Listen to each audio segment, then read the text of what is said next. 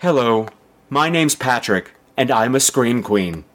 I'm a Scream Queen, and so are you!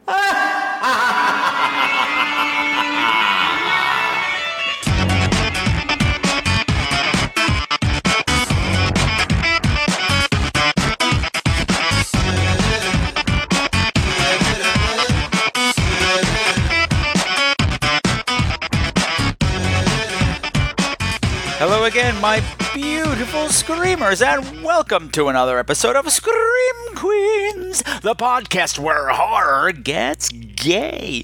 This is episode 174, and tonight it's our highly inappropriate holiday show. Jingle bells, jingle bells, stuff 'em up your ass. What? I got nothing. So, since current events have me eh, in a kind of crippled place where I can't really watch anything with any enthusiasm, much less tales of torture, murder, mayhem, we're going to be covering the first nudie musical. So it's an inappropriate movie to talk about for the season and also for the show. But you know what? Whatever gets you through, baby, whatever gets you through. I've got two very special guests. We're bringing back Doug Shapiro and Trey Dean. So we're going to have three giggly gays talking about a straight T&A movie. So this is going to be something super special. So, so, so put on your Santa hats and, and, well, I guess not because Christmas is over, but just do something festive or not. I don't really care because the show's going to start right now. Yay! That was weird. Okay, normally I'd be playing a promo for another podcast right about now, but my internet connection is being extremely wonky today, and my shitty little laptop is misbehaving, so we're just going to plow right past that and get right into the show proper. So, for those of you who are tuning in for the first time, please allow me to introduce myself. My name is Patrick, and I'm your host, and I'm going to be your guide for the next two hours or so. Looks like it's going to be just under and I will be here holding your hand as we take a look at the weird and wonderful world of horror, but as seen through my gay little eyes. Well, that's what we'd normally do, but not today. Because it's the highly inappropriate holiday special, so all bets are off. Who knows what the fuck's gonna happen? Except whatever's gonna happen is gonna be really awesome. That I can tell you much up front. That I can tell you much up front is what I just said. So when I say who knows what's going to happen, I'll probably say words in the wrong order, interrupt myself mid thought, and go off on tangents a lot. I can promise you that. Okay? Okay. So, what's up, kids? That your holidays so far have been super groovy and super fun and super festive. Mine have been okay because, well, what's been going on at Scream Queens headquarters? Well, first of all, the big thing is I had listener TJ, Zombie Girl TJ, come and stay with me for almost a full week.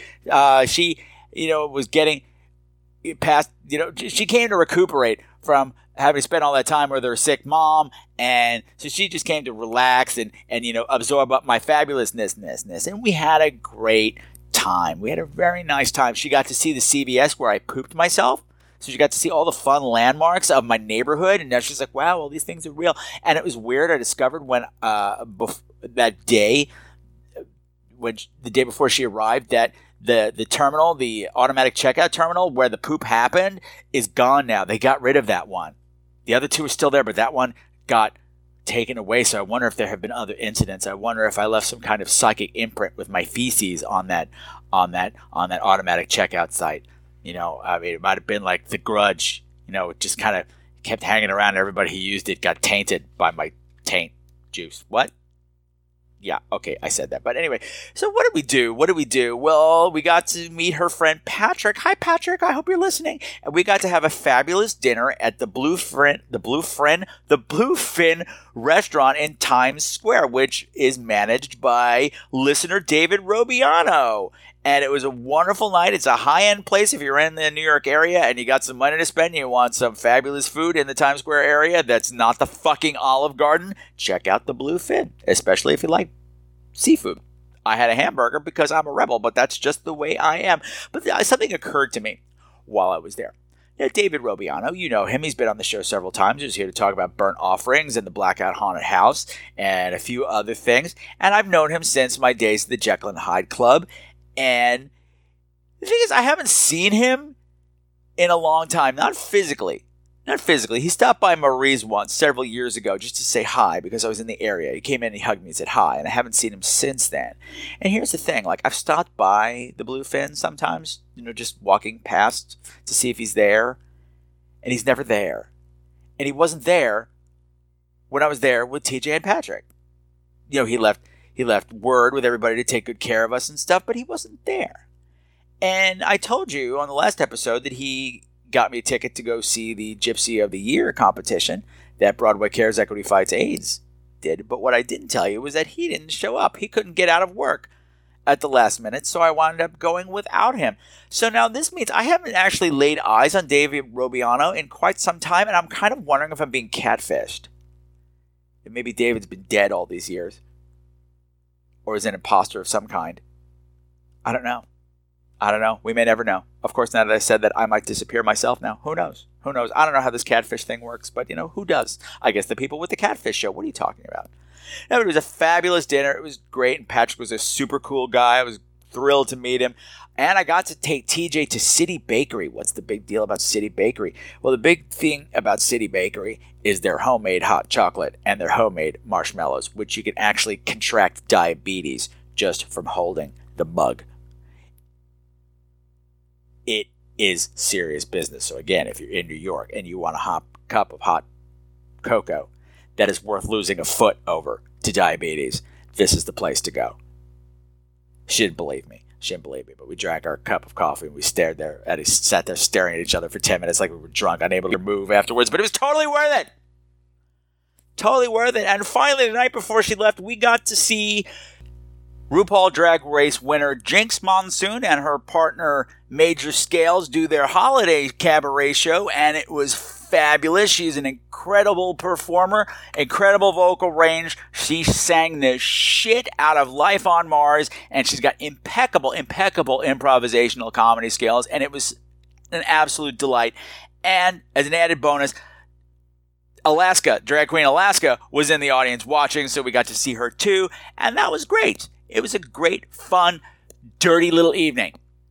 And we got to take TJ to Marie's Crisis. Yes, she got to experience happy hour at Marie's Crisis Cafe. So she got to meet the amazing Mr. Brad. She got to meet guest of the show, Stephen Morris, author Stephen Morris, who was on the Crowhaven Farm episode.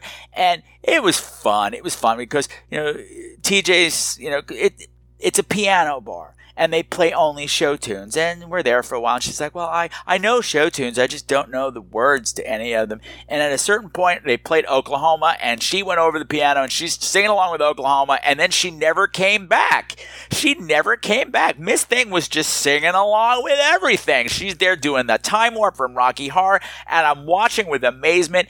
And Bradford just leans over to me and whispers, You've lost her now she's one of the piano people now. And it's true, TJ.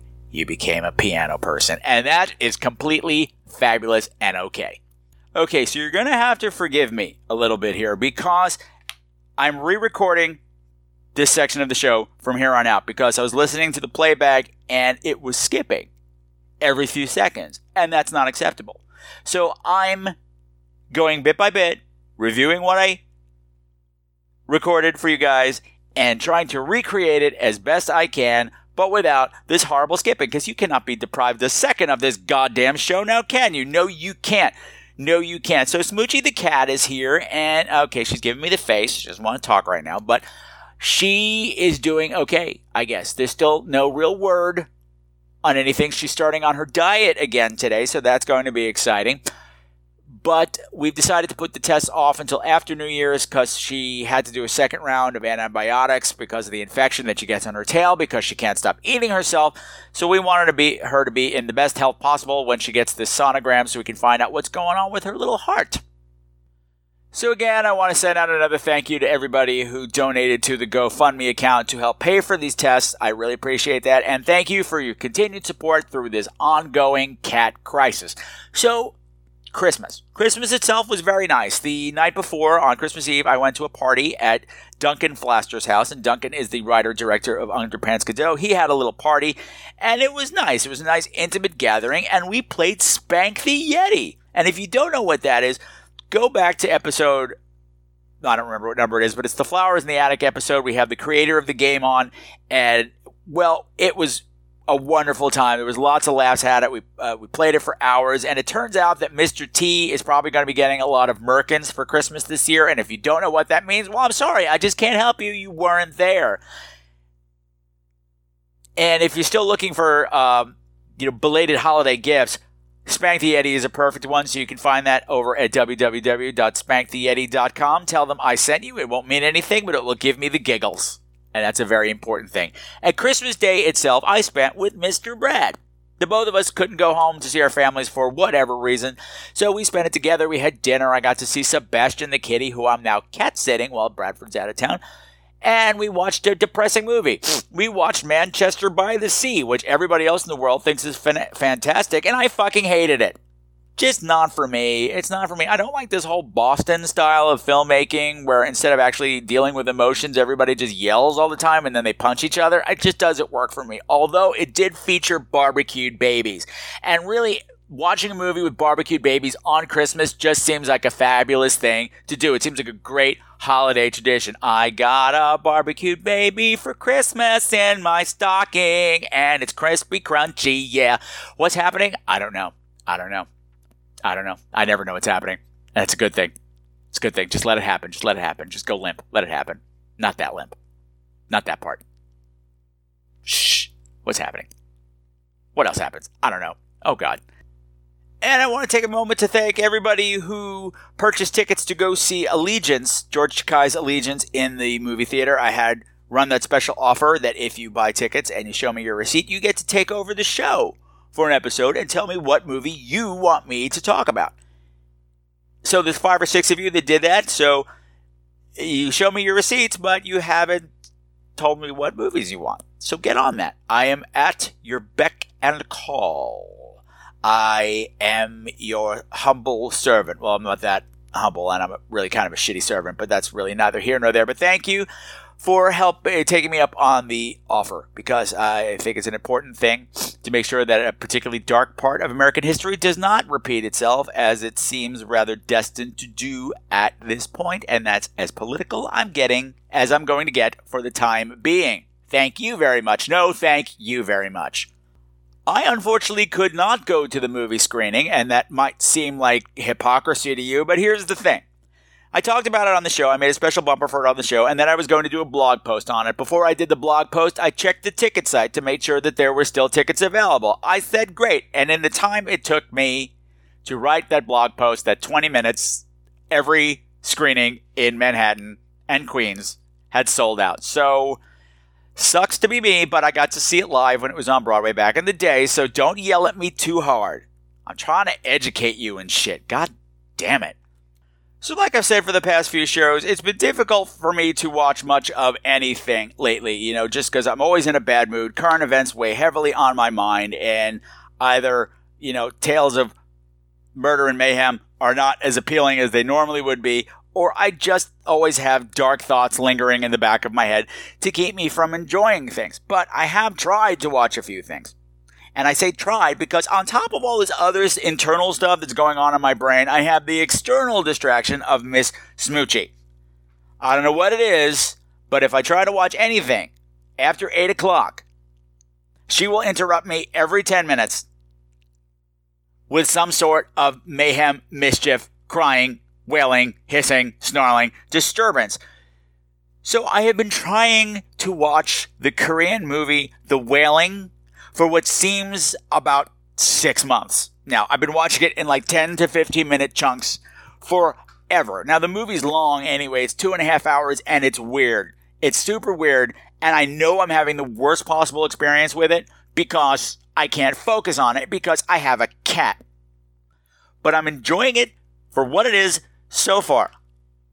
It's not going to be for everybody, and I don't know how it all turns out, and I probably will not be able to finish the movie before 2019 at this rate, but hey, there's something good and new and weird and different out there, and it's this movie, and I hope it all turns out okay, and I'm not recommending a piece of shit for you, but you know what? At this point, what can I do? I'm doing the best that I can with this insane kitty. The other movie I got to see was Eyes of My Mother. I got a screening from Cameron, Co- uh, screener rather, from Cameron Cooper. So thank you for that.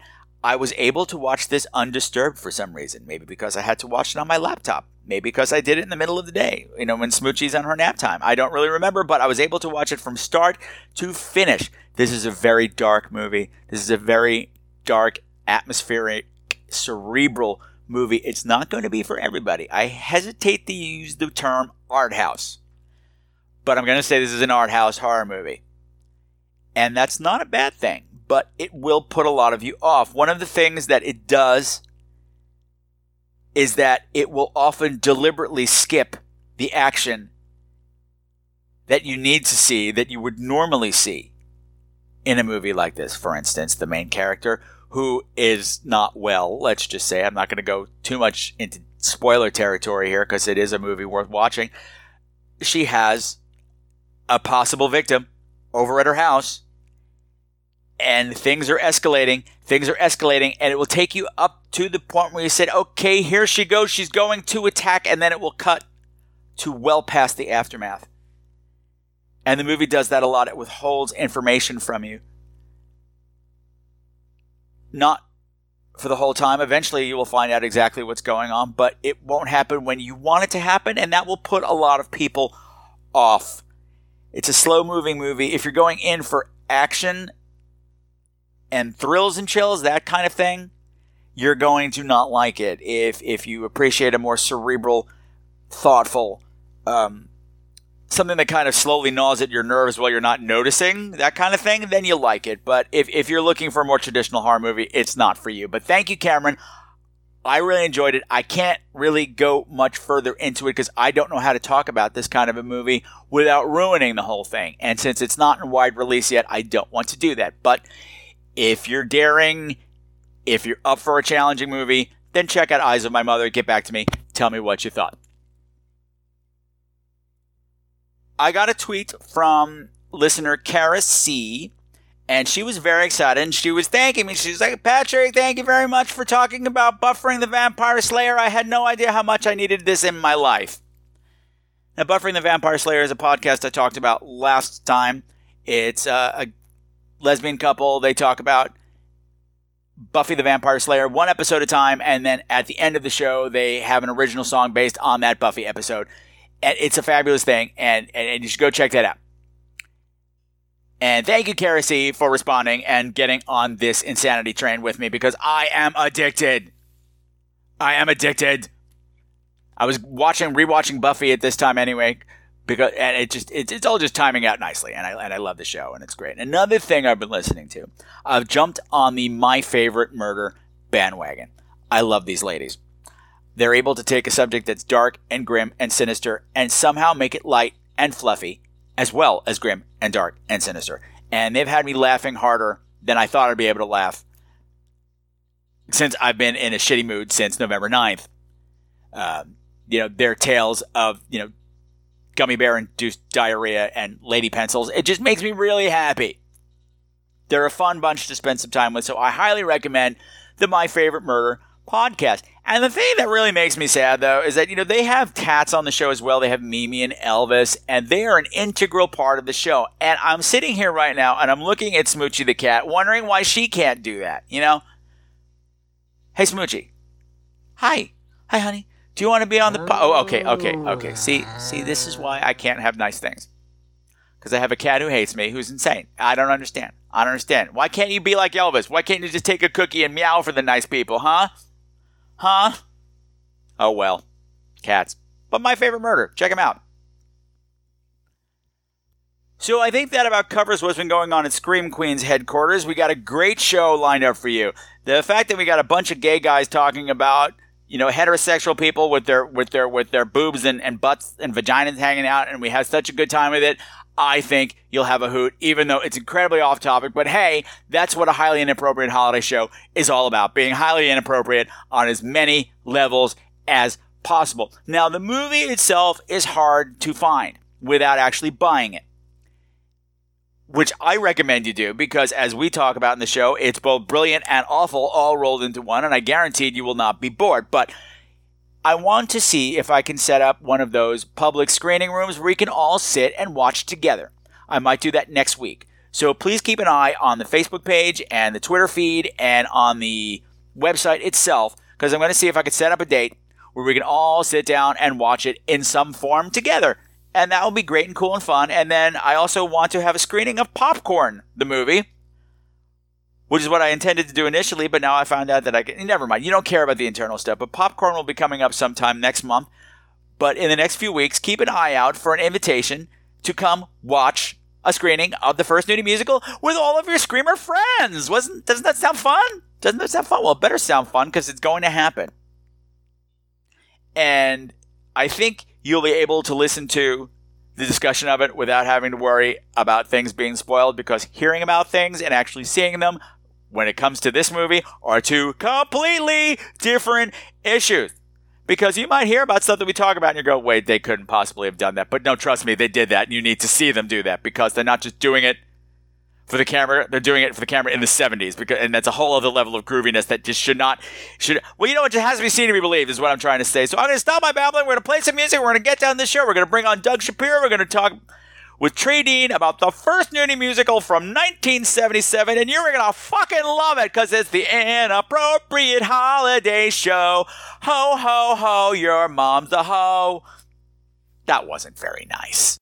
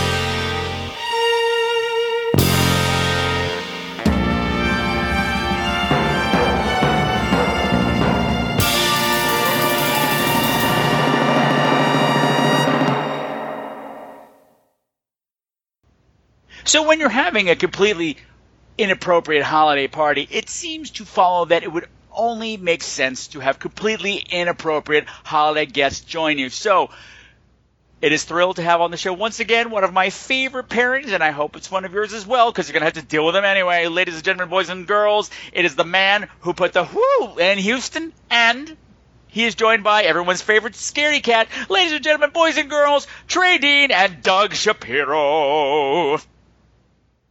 Hey, nice to be here. Hello, what is this Christmas I hear you talking about?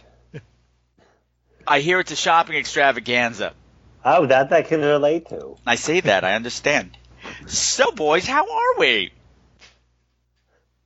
I'm doing well. I'm doing Horrified. great. Ready for Christmas. Horrified. All right. yeah.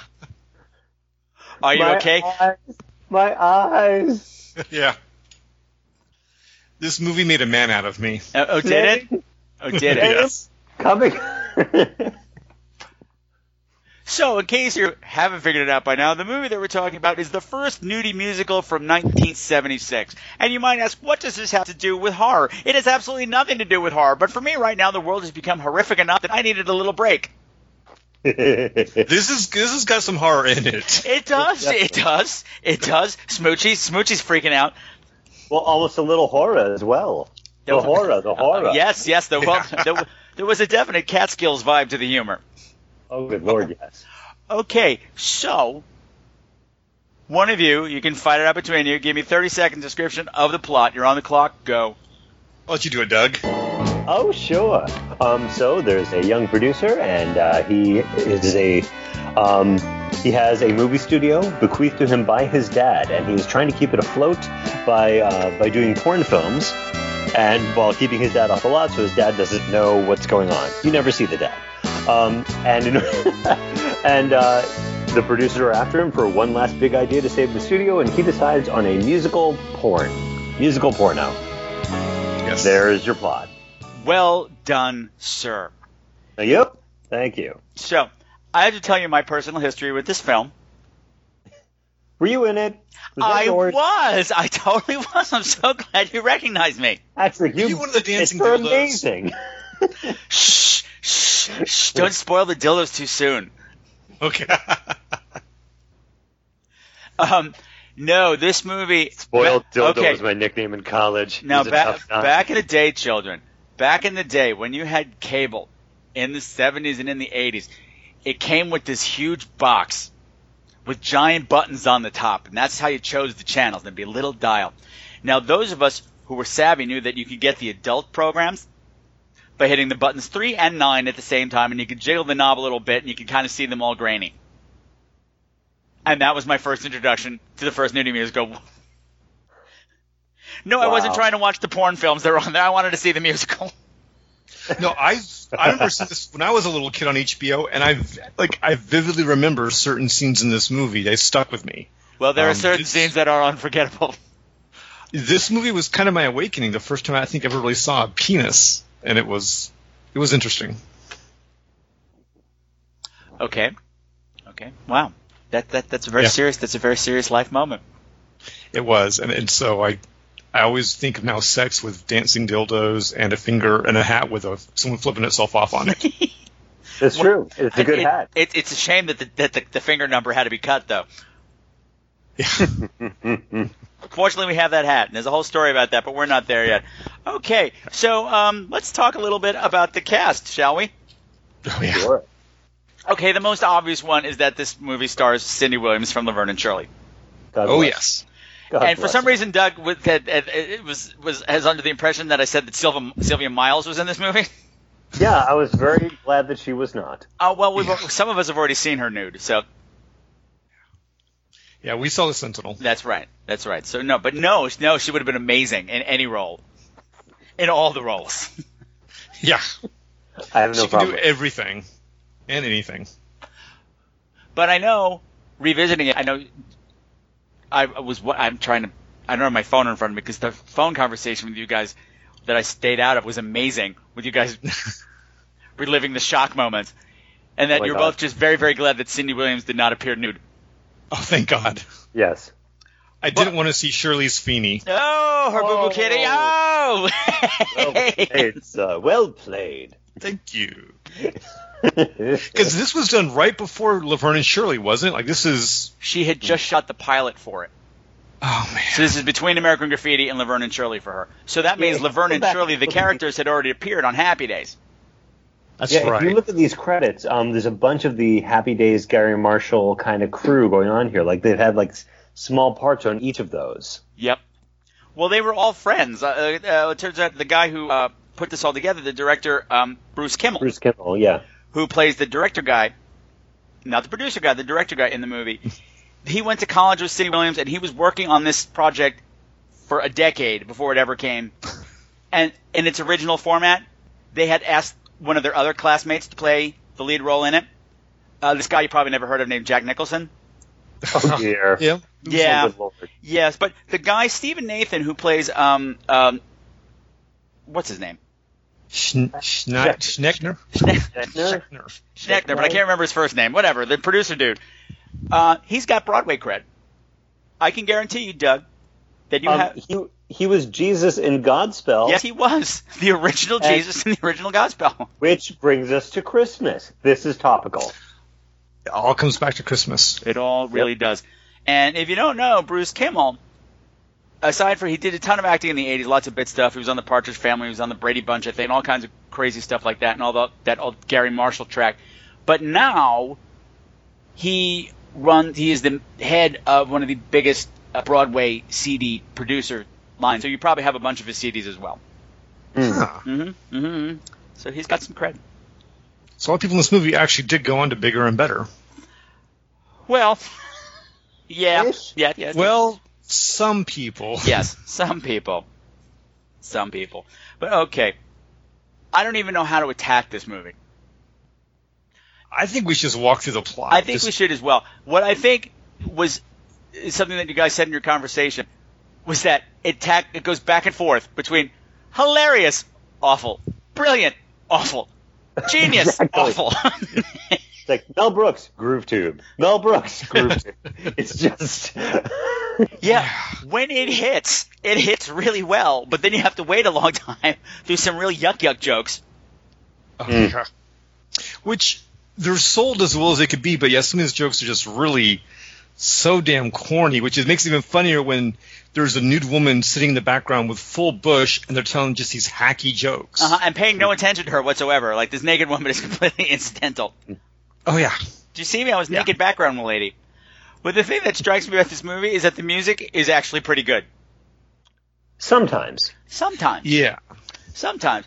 I can I said I said I said Trey Dean, I told Doug that I fully expect to see one of these numbers in his cabaret show. When he finally does Oh. one by himself. Hey, look, I am 50 in four years, and that cabaret show may happen. Uh-huh. And if I, and if I need to do the most offensive song I've ever heard. Oh, my I, I wasn't thinking about any of the offensive ones. I was totally picturing you doing that I want number that, that the ingenue girl does. Oh, and then, and then is never seen again. I was gonna say. A Terribly offensive number. Well, that's one thing. Okay, I In guess we'll just clothes jump in. Like this Then movie, everyone else in the movie combined. this movie's got the weirdest setup because it sets up all these people who are going to be in the movie, and then half of them you either never see again or they have one scene and that's it. Or it's yeah, it's very Right. brief. It's very strangely put together that way. But Okay. yeah. My favorite one of those is the, um, the African American woman who's hit on in the beginning and is in the cast and never in a scene in the movie. Yeah, there's a lot of those. Yeah. But you know what? Good for her. Uh huh. Good for her. She, she, She wins. She Yes, won the movie because she never appeared in any of the numbers. she had dialogue with her clothes on, and she didn't have to get naked.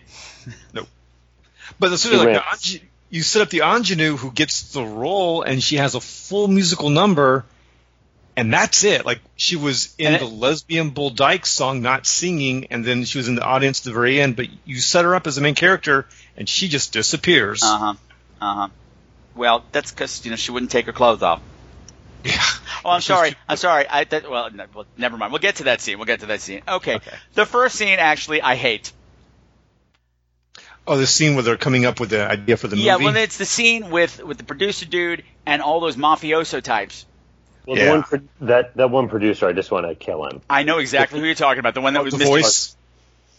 That's right. That's right. That's right. Yeah, that guy. I hated him He too. was trying so he was trying so hard to be funny that yeah. He was acting And- for the back row on film. Come on, girl. And yet the main producer is like he's actually got really good timing. Yes. Yes, yes, yes.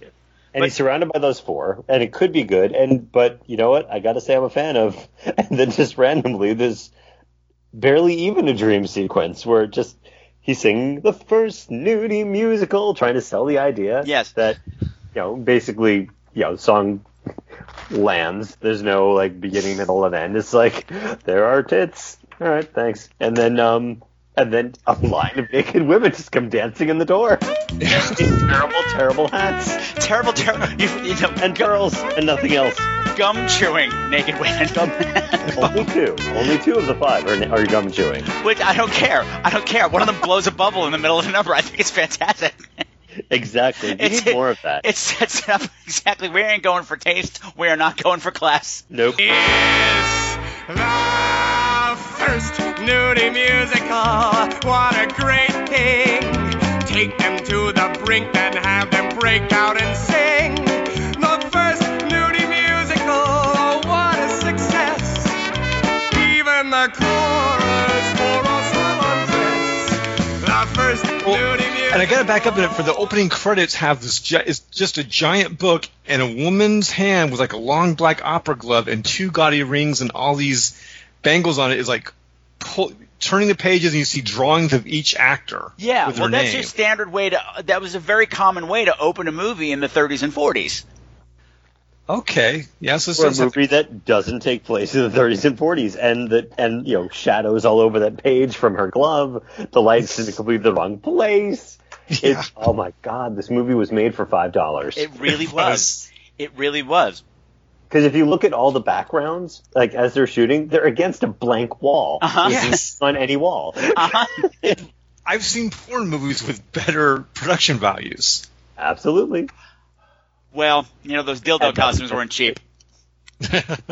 and that crane, they had to get the crane. It was all for the crane. It really all was. the towards the crane. Yes. So up until like that first scene, I'm just kind of hating it until the musical number happened. Now I'm on board. Exactly. It's amazing the power of a musical number. Well, it, it it does what it says it's going to do. It gives you a musical number, and once again, full bush. Full bush, a full '70s bush. Yes, Atta girls. I needed a weed whacker for this whole movie. Yeah, yeah, yeah. Well, you know, if we ever re-release it, then it'll be in like the little the audience grab bag kit. You know, I don't want to have a scratch and sniff. no, that was gross. There's something for everyone. That was gross. So, uh, uh, Cindy Williams is his assistant. That's her whole thing in the mix, and she's his gal Friday. And, And yes, go. they- they have like no chemistry. They're just friends until they're not. Uh huh. And that Mhm. just at first part of the movie, I'm like, are they supposed to be romantic interests? I was like, no, they're not. And then he just asks her out. She's like, yeah, sure, let's go. And then they're they're dating. Welcome to the jumping world of ahead. Hollywood. Things move fast Yeah. there. They really do. They really do. You only have two weeks to put this shit up. Yeah. One of my favorite lines though from the beginning was like, he's like, I don't know, but people are tired of licking. Nobody wants to see any more licking pictures. Look at all that hardcore crap. People don't need to go to the movies to see hardcore. They want something new, like you said, something different. And uh, they don't want to see any more licking. They've seen enough licking pictures. Genitalia, it's boring. Singing genitalia. Yeah, what what is a licking picture? I don't know. Well, Like, why don't you come a over? I'll show you. Singing, like singing genitalia. I'm like, the genitalia sing? Because we never saw that. I don't want to see that. I, do you want to Hey, see that? if- hey, if they can if they can pull off vibrato, it's a really good movie. Uh huh. There's a there's a movie out there with a singing asshole. I forget what that is. Oh, God. The one that the guys from Devo made, Forbidden World, something like that. Well, I thought that was uh, Jim Carrey. No, this is an actual asshole that's singing. So, Oh, lovely. uh huh. Uh-huh. I could be wrong. I probably made that, and I'll be um, I'll be. I can already feel my my my Twitter inbox filling up. now the uh, well, congratulations on that. Yes. The um, one of my favorite parts about that first scene. Okay, we're gonna do this musical porno movie. Now oh, we have to do it really fast. You got to do it in two weeks. Now what do we need? Um, sets. Um, costumes. Like really? Well, that's what even Cindy Williams like costumes. You mean like clothing? that, that was good. That was a good line. Like But you uh, think if actors. they're Someone to choreograph. Well, duh. Well, if they're production studio, wouldn't they have sets and costumes from other shows? yes, but they still have to figure out what they're going to use and what needs to be built and what needs to be pulled. well, I also like the um, the movie posters on the background, like cheerleaders in chains and Mhm. all the other movies they'd done. Those those were cute. Perfection. Mm-hmm, Yes. hmm hmm But yeah, so they only have two weeks to do it because these guys who are, who are who have all the money, they're like, well, hey, you did your last movie in two weeks. He says, but the last movie only had eight lines of dialogue and seventeen orgasms. This is a musical. But so it you tough putting on a, mu- a, a nudie musical, the really first is. nudie musical. it really is. But you gotta save the studio, and it's- it's like it's it's like a precursor to Electric Boogaloo. Oh dear. hmm With Burt Bacharach music. Yes, yes. Electric Burke Backaroo. I got nothing. I got nothing. So did we go right from that to the auditions? Is that what's happening? yes. Oh God, the guess so. auditions. If I had not been sold on the Well, movie that was before, the introduction of the characters before the auditions with the with the adorable abusive relationship. Yes. Okay. I gotta talk Explain. about that woman for a minute. abusive relationship. Explain. Go ahead, Doug. Oh well, it's um it you know so there's um the most offensive Spanish stereotype you ever saw, and she's in a relationship with Riff slash Arvin, who you know who's just basically no one's allowed to touch you, or and then he like flicks at a knife. He's like, excuse me, and she's like, oh, you're just so silly. Like, no, this is a problem. This is a real problem. I want to see a man about a film. What kind of film? I don't know, some kind of musical. Well, just don't touch anybody, that's all. No touching. If there's touching, then I'm going to kill somebody. What is this? You think I touch everybody I see? I, you, Arvin, sometimes I think you're some kind of a freak. Riff, Riff, look, I'm a tough shit. Tough shits aren't named Arvin. Oh, who cares anyway? You big burrito. Yes, but apparently they thought a West Side Story joke was hilarious because they kept bringing him back, and it really never got funnier. No. Nope. Okay, But maybe I- in the 70s it was hilarious. I guess so. But I got to talk about that woman. Okay. That Oh, woman. Okay. She looks. She makes Cindy Williams look ethnic. She's the whitest woman, cute as a button, girl next door, long dark hair parted down the middle, Diana Canova. Yeah. and she's talking like Sofia Vergara from Modern Family. Yes. She's, I. She's got a, a flower in her hair, Uh huh.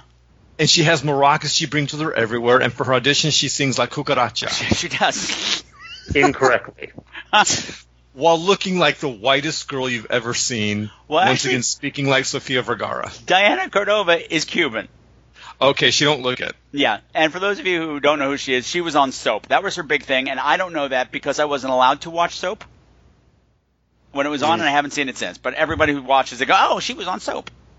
She talks with it's just I, I- can't even do her accent. It's it's terrible. I can do it online. It's an outrageous accent. It's Sofia Vergara. Uh huh. it's an outrageous accent, and yet I love her. I love. I love her. I love her. She's like Well, she's just- great. She's just one. She's one of the you know positive forces in the movie. She's always upbeat with no matter what she's faced with. Right. Oh, yeah, I wanted to see more of her. That's the problem. It sets up all these good characters, and it does nothing with them. Yeah, she disappears too. Yeah, Yeah, she she had her strange number in the movie. Yeah, but yeah, that's the thing. They have their introduction, you get to see their number, and then they just vanish. Right. But I want to go back to the audition scenes in general because had I not been on board with the movie at this point, the audition scenes completely sold me. Did Oh, it yeah. make you joyful? joyful. Joyful, joyful, so joyful. Joyful's audition is amazing from start to finish. That's gold. Hi. Well, um, would you like to tell us a little bit about yourself? Um, what have you done? Oh, I've done fellatio and straight fucking and some minor bestiality too. Okay, um, well, would you, um, like to do a little something for us? Sure. Ooh. Ooh.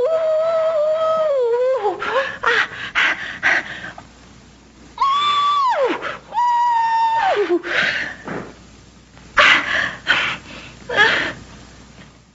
Um, uh, thank you, um, thank you, Miss, Miss Bull. That was, um, very good. Oh my god. Ah, that was the worst orgasm I've ever heard. and that tan line. Scales. Scales. Scales. Scales. This film has singing and dancing. Did you bring anything to sing for us? No, No, um, well, could you just sing scales for us then? no. Yeah, sure. Okay, uh, Dick? Scale. Scale.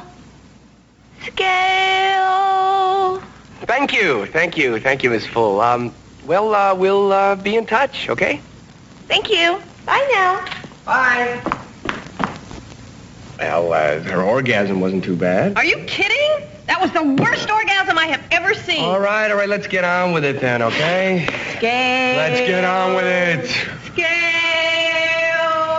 Sing scales. I'm like, that's a funny joke. That is a very funny joke. and it goes on and on and on and on. They let it go. Well, the minute they said that, I was like, oh, she's going to start singing scales because it's that kind of humor, you know. And then when Cindy Williams mocks her behind her back, that was that was perfect. Oh, I love that scene. But of course, the poor girl's stark naked doing all this stuff too. God bless her.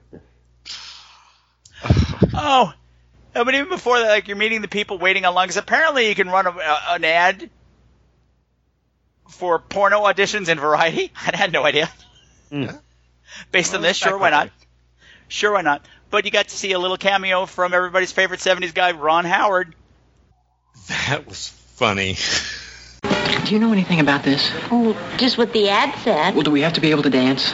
Well, yeah. They said bring tap shoes, rehearsal clothes, possible nudity, and they don't want any albinos. This is this SAG? SAG? I wonder And if that this is on was his resume. terrifying. It's like when I saw Ron Howard outside the audition, I was like, please no, please no. I'll admit, Ron Howard back in the day wasn't too bad looking. No, it No, it's too bad. but he but Opie cannot be in a porn film, please. No. But if, the thing is, if Rod Howard had done porno, ironically, his first movie would also have been called Splash. Thank you, thank you. We'll be here all day. Or Happy Lays. Just you know, I'm looking at uh, the actress Susan Stewart who played Joyful, Uh, and she did a lot of work, a lot of voice work on Scooby Doo. Where are you? In 1960. did she? Did she do her- orgasms for Velma, maybe? Oh. Apparently, someone named Helga. Jinkies. Jinkies. But otherwise, she was a prostitute in Farewell My Lovely. She was a stripper in in Lila. She was a hooker in Mona the Virgin Nymph. Basically, she's like hookers, naked people, and Scooby Doo. Where are you? hey, And But Hawaii Five O. That's a full career. it really is. It really is. And she only did, you know, light bestiality. exactly. What does that mean? Oh my God! I don't want to know. I don't Only know. animals under a certain weight. I don't know. Exactly. And then and then you get um um um Juanita Juanita's audition. That's the Diana Canova character. Where God her singing her. Cucaracha, and I think it's hilarious. I quote this thing all the time. Not only am I going to sing for you, I am going to sing for you. I don't get that line, but I think it's funny. But who cares? Right. It's so random. It makes it, it is funny. Bueno, bueno, bueno. Hello, all you wonderful peoples. How are you today? Just fine, fine. Uh, how are you? Ready to go? Well, what uh, what can you do? I do a lot of things. Well, can you sing for us? Oh, I would not only like to sing for you, I like to sing for you.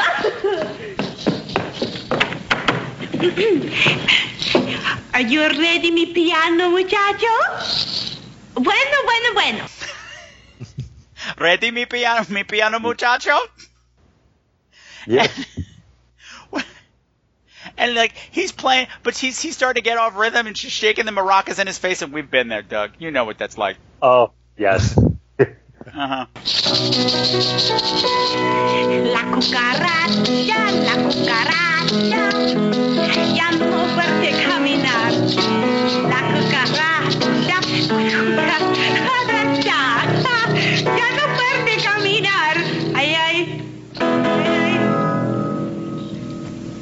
Uh, thank you, thank you very much. Uh, I'm happy to inform you, Miss Juanita, that you have a part in the film. I have a part in the film. I'm so happiness. I'm jumping for joy. Except she didn't do the stop the uh, company to say, "I'm sorry, I must not have given you the right tempo." She just glares at him and shakes her maraca in tempo. Uh huh. and his name is Dick Davis. Dick Davis. Yes, total, total Sammy Davis Jr. lookalike. Possibly blind, I couldn't really tell. And he's writing all the music as they go along. And what little you Oh. get of him cracks me up too. Like you see him play like eight notes or something, and be like, "I'm gonna be with you." Oh, bullshit. Just like, oh. Now I have to give uh, my husband credit for something because you know I watched the movie a second time, and God bless us all, everyone, and uh, and my husband Sean watched it with me while we were eating sushi, by the way, Oh, irony if you will, and um and. He, and so when George the Ladies Man comes in, he called him the fake Carmine Vespucci. And I'm like, you know what? There is a Happy Days theme to all this. So there is a Happy Days absolutely theme right. to all this, and yes, uh huh, uh huh, Well played, sir. uh huh. There is kind of a resemblance. there is. Well, Italian. Sure, and he was short and hairy and could tap dance, sort of. I guess. I don't know. I got nothing. I got When he, nothing. when he goes over to Cindy Williams and like tries to like give his numbers that, and if I don't get it, call me anyway, and then like opens his shirt more on his hairy chest. I'm like, Uh-huh. Rico. So touch me, I'm you. sings it all the time, and it's wonderful every time. I'm like, why didn't I try that in college? I would have gotten a lot luckier in college. Like, touch me, three hairs. I'm you, you. Three hairs. Off key. Off key. Yeah, and it's not often in life or in any movie ever you're going to get to see a naked buck and wing act. I wanna fuck, I wanna suck the jar schmuck. I'm out of luck, you get it stuck. Go drive a truck, go pass the buck, go weedy duck and snip and tuck all the way. Only thing to do is turn gay.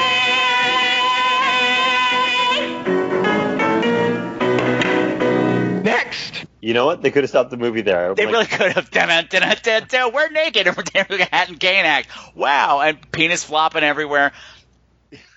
And then the final line, is, might as well be gay, as if like that's the bad thing when you give up. I'm like, oh boy, oh movie, oh boy, movie. This was a product of its time, definitely. oh yeah, Oh, yes. Yes, it certainly was. Oh, so then we get the ingenue coming in, and I, I love this girl, yeah. whose name I don't Well, the time that remember. We saw her. Yeah, I mean, it's she like, oh, she's so sweet and she's so innocent. She really does convey that without trying. Yes. And she has that great exchange of dialogue when he says, Are you willing to perform in the nude? Well, sure. As long as I don't have to take my clothes off. "Bless her." Uh, her name's her name's Allison Cohn, and her only credit is this movie. Actually, her name is Leslie Ackerman. Really? Yes. I'm looking. Oh, Oh, I was looking at Jane. No, she's in a movie called Hardcore, and the only thing is the poster has a Oh, there she. a line. Oh Oh, my she's God, that's my daughter. Yeah. And she, whatever she before this, she had just come straight like her because I watched the making of documentary, which I didn't send you guys. Uh, she had just come straight from doing a play on Broadway, and pretty much walked into the audition, and what happened in the movie was happening in real life. Like we don't have a role for her, but she's fabulous. Let's write her a role. She's Perfect for the ingenue in this film. What ingenue in this film? There is no ingenue in this film. Well, there's going to be an ingenue in this film, and she's perfect for it. That makes sense for this movie. That sounds what I was about what I was expecting. So Oh, life imitated, It's like odd crazy. imitated life. Because this movie doesn't really have a plot. No, it doesn't. No. I mean, you could edit the scenes and rearrange them in a lot of different orders, and it wouldn't make a difference. I hate to say this because I know the kind of road I'm forcing us to walk down by saying this, but there's an odd Muppet Show feel to the whole thing. there is. Oh, There really is. No one's breathing down your neck. You start breathing down your neck. Um, Here that we is go. my favorite. That is my favorite cinematic moment in all of history, by the way. Of course it is. Also, though, I was reading on this, and it says that the first, the song that the ingenue sings at the very beginning, Mm-hmm. it's dubbed by Annette O'Toole. yes, it is. It is. Yes, it Yes. is. Oh, I'm so annoyed because like, wow, you know, she's got an amazing voice. Yeah. Well, now we know why. Yeah. But uh, she that she has this fabulous number. That whole I'm I'm here in L.A. The I want number. And it's a it- great number.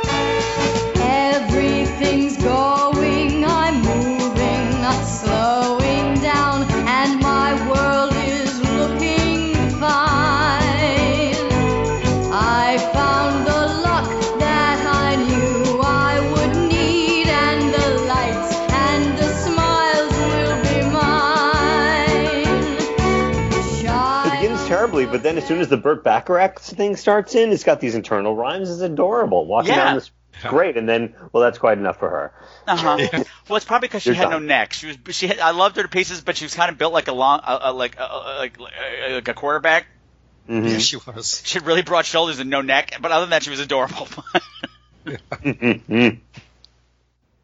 You have all these. I mean, it just the movie doesn't. I mean, stuff happens, and there's, I guess, a basic plot with the director and Larue, but not much happens for a 90 minute movie. no. Sure. No, no, we, no, we, we have to talk about, about Miss Mary LaRue. Yes. Yes, and by the way, I have to put this out right now that Mary LaRue is no relation to Smoochie LaRue. Really? Sure? I'm pretty sure there's no there, there is a distinct difference in temperament. Are Well- you sure about that? Yes. Because Mary LaRue is kind of a whore. What'd you say about my cat? No, Mary Mary LaRue was kind of a whore. Uh huh. But we're drawing parallels to my cat right now, and you just uh huh. I see what you're trying to say. Well, uh huh. Uh huh. I'm just She's saying that maybe- reformed. She gave up the life. okay. She was young. She needed the money. Exactly. She was in it for the nip. Ooh. Catnip. Uh huh.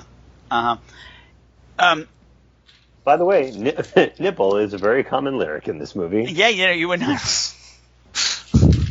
Because Go uh, with, with some of this humor, the punchline is the fact that there's a naked person and that someone says nipple. That's Uh-huh. as far as you need to go. Uh huh. Yep. Uh huh. I like that one number, the orgasm number. Oh. It's just one of those out of nowhere scenes, and it's just two people. It's, it's Joy Fuller and that other guy, and they're just they're going at it, and just all of a sudden some guy shot pops up 1920 style with a megaphone. Orgasm's a short spasm of love, sweet love. Orgasm sure has 'em doing it nicely, doing it nightly, doing it nicely, nightly. Oh, yada yada, yada yada, da da da. Orgasm, it's a short spasm of love. Oh, sweet love, and they react like you would do. They just do them stop fucking and do a slow turn. Why are you in my bed? Yeah. Yes. things. I remember that song from when I was a kid. That's one of the few scenes I remember. Is that that one line? Wow. Yeah. wow. It's mm. an influential film in Trey's life. So I was kind of surprised that when I started, you know, having sex, that there was never a guy in a megaphone who appeared at the foot of the bed to sing. Not That yet. disappointed. Well, obviously you're doing it wrong. Not yet. Must be. Great. Now Doug, Doug, Doug will be out, go, traveling to Houston. Uh, Hide in a closet and just waiting. Hello, Trey. Is everybody happy? Oh, whoa! Uh, well, it depends, it depends what you guys are doing. I'd have to adjust the song. oh, yeah, well, that's also true. Uh, Or fisting as my eyes miss. gross. I love it. Now my it's friends gross? are my friends are gross. oh God. God, God, God. So yeah, so Mary LaRue is the star of the film. We don't get to see her audition, but she's the she's the she's the big pornographic star, and she's coming in with an attitude. and She's got all the bitchy Miss Piggy lines. she was fun, Exactly. and she wants to fuck the producer. Yes, she does. She sure does. And Well, Patrick, I knew that her lines were like all like all the ones that you threw down while you were doing Underpants Godot. Yes. In my very last show, they gave me my own dressing room, so I wouldn't have to be around people. exactly. Oh, we have a dressing room. It's in New York. it's not really close to set. Um, no, I, I love her scene with the script girl. I don't know who that script girl is. She's very familiar, She is, isn't she? but she's so damn funny. She is. Most of the time when she's The scene not with the talking. stunt dick. The stunt. No, no spoilers. Okay. no spoilers. How do you do it? How do you attract all of those men?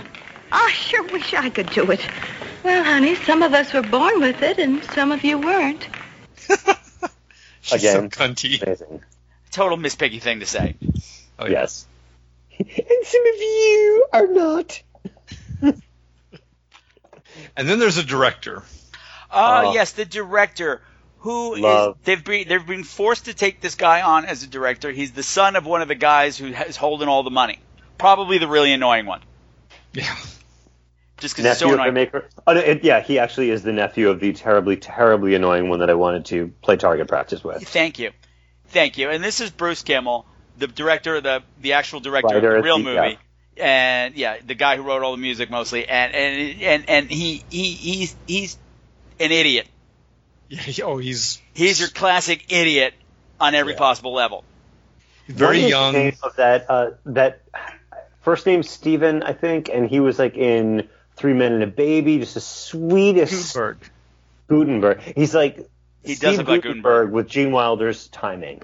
Yes, and He is out of this world. yes. He's just impeccable the whole time. I loved him. Well, I love him too, but I also hate him because his comedy is that kind of painful stuff Yeah. where you're just embarrassed for everybody involved. Yeah, it was You- watching this My character life. was painful. Until he gets brilliant. Now, tomorrow you're going to be meeting the cast. Now, most of them are veterans. Ooh, is So Chill you- Wills in it? Andy Devine? No, no, no, no, John. Now, veterans of many porno films. So when you go in there tomorrow, you you you gotta act like you know what you're talking about. You gotta be gutsy. You gotta use filthy language. Otherwise, they're gonna walk all over you. His speech to the cast is fucking genius. I laughed so hard. I'm going to use lights and cameras and He shows up for the first day of rehearsal. They said, go. He's like, well, I don't know what to do. What do I say? He's like, well, go read a book about directing and, and, and just come in and, and, you know, use harsh language and otherwise they're going to walk all over you. That was the advice he was given. He shows up wearing fucking jodhpurs and, and, and, and a beret Beret, and, and ascot. ascot, the works. I'm pretty sure he had a megaphone. Maybe not. I don't know. In my mind, he does. But it's just this ridiculous getup. And he walks onto set, and it's like the scene, like everybody's rehearsing dance moves, and it's like a scene in a gun uh, western where somebody walks into the saloon, and everybody in the saloon just stops. Like the piano goes. Because he looks And- so stupid. Hello. My name is John. John Smithy. And I will be directing this film. We will, of course, shoot it in the ratio of 1.85 to 1 using a camera. Fuck. There will, of course, be montages, flash cuts, fade outs, and ins, and occasional pan, always, of course, using the camera. Eisenstein and I work very much the same way, and he, of course, continues to make great money making pictures. Oh, please, God, why me? Now, as Mr. Schechter said, we don't have a lot of time. So I will, of course, expect hard work, cooperation, diligence, photography, sound, and color. Shit, we could make a fucking good bitch of a bastard movie if we all pull together and work as a whore-loving cunt penis team. Well, and the speech he gives, I, I've got to. Can I quote it here because it's perfect. oh, it was his St. Christmas Day speech. and It made me so happy. It, you knock Shit, yourself out. we can make a fucking good bitch of a bastard movie if we all pull together and work as a whore-loving cunt penis team. Yes. With a big We'll be smile on using- his face. I'll be Hey, I'll be direction. using in the Eisenstein style using a camera. Fuck.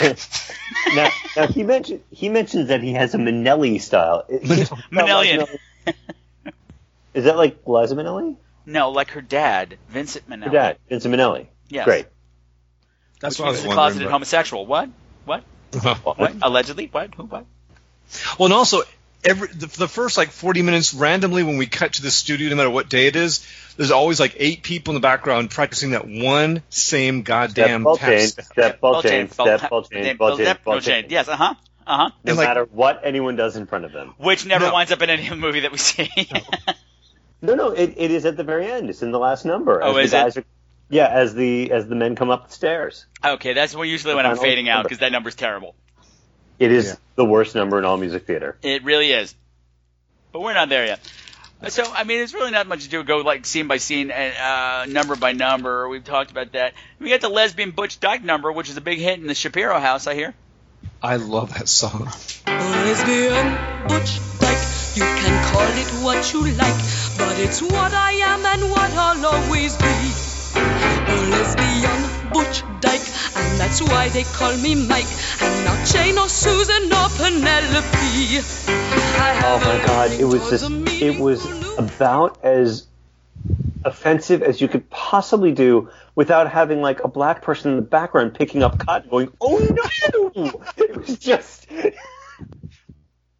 Wow, It was- Doug, you you went somewhere was- with that. Oh well, here's where here's then my mind went here. When I was in sixth grade, Oh, everybody, settle down, settle down. Everybody, settle down. Settle Doug's telling a story. Story time. Um, you know, the the teacher wanted us to, you know, learn songs from like other parts of the country or eras or something. And I never thought about this until years later, but there were a bunch of white kids and we were saying, God needs a picking so bad. so bad. Laughing all over this field. Wow. And years later I'm like, oh my God, what did we do on those risers? In This- front of you. Oh my gosh.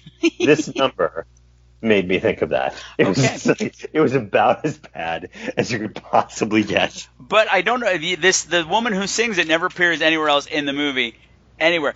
Got a voice of death though, Oh, it's a great voice. great voice. It's a great song. and It's a I very love, I love, I love at the end of it that she did, she takes the, the final note down the octave instead of up the octave because that's the lesbian Butch Dyke thing to do. And the only other thing that she has a credit for is "You Light Up My Life." She played a producer. Well, there you go. There's several people who are also in You Light Up My Life, the movie, that were in this film. That's, there's a switch for you. There's a switch for you. Just a lot. So, yeah, and at this point we get introduced to the dancing dildos, Ooh. which is the number that which you pull up on YouTube at a party to shock people. Yeah. Because people watch it go, is this happening? Is this really happening? We're just dancing dildos are we Dancing you see just for you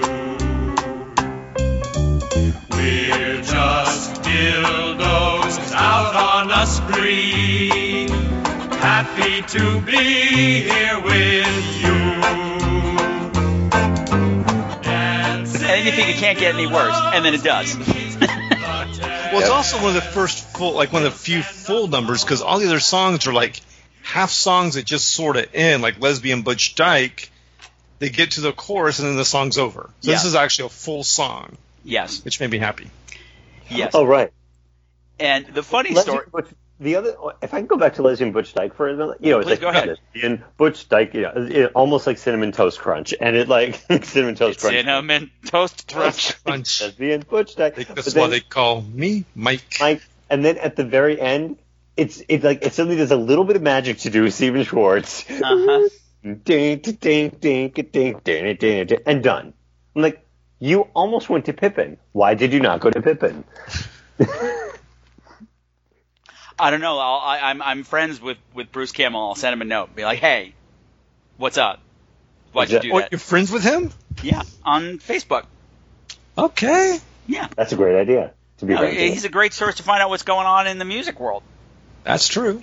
true. And the movie just celebrated its what 30th, 40th anniversary, and all these people, he's- all these people crawled out of the woodwork to, to from the movie to chime in on his his his post about it. And I was like, oh my god, oh my god, they're all here. Oh my god, all of them are here. Oh my god, it's all of them.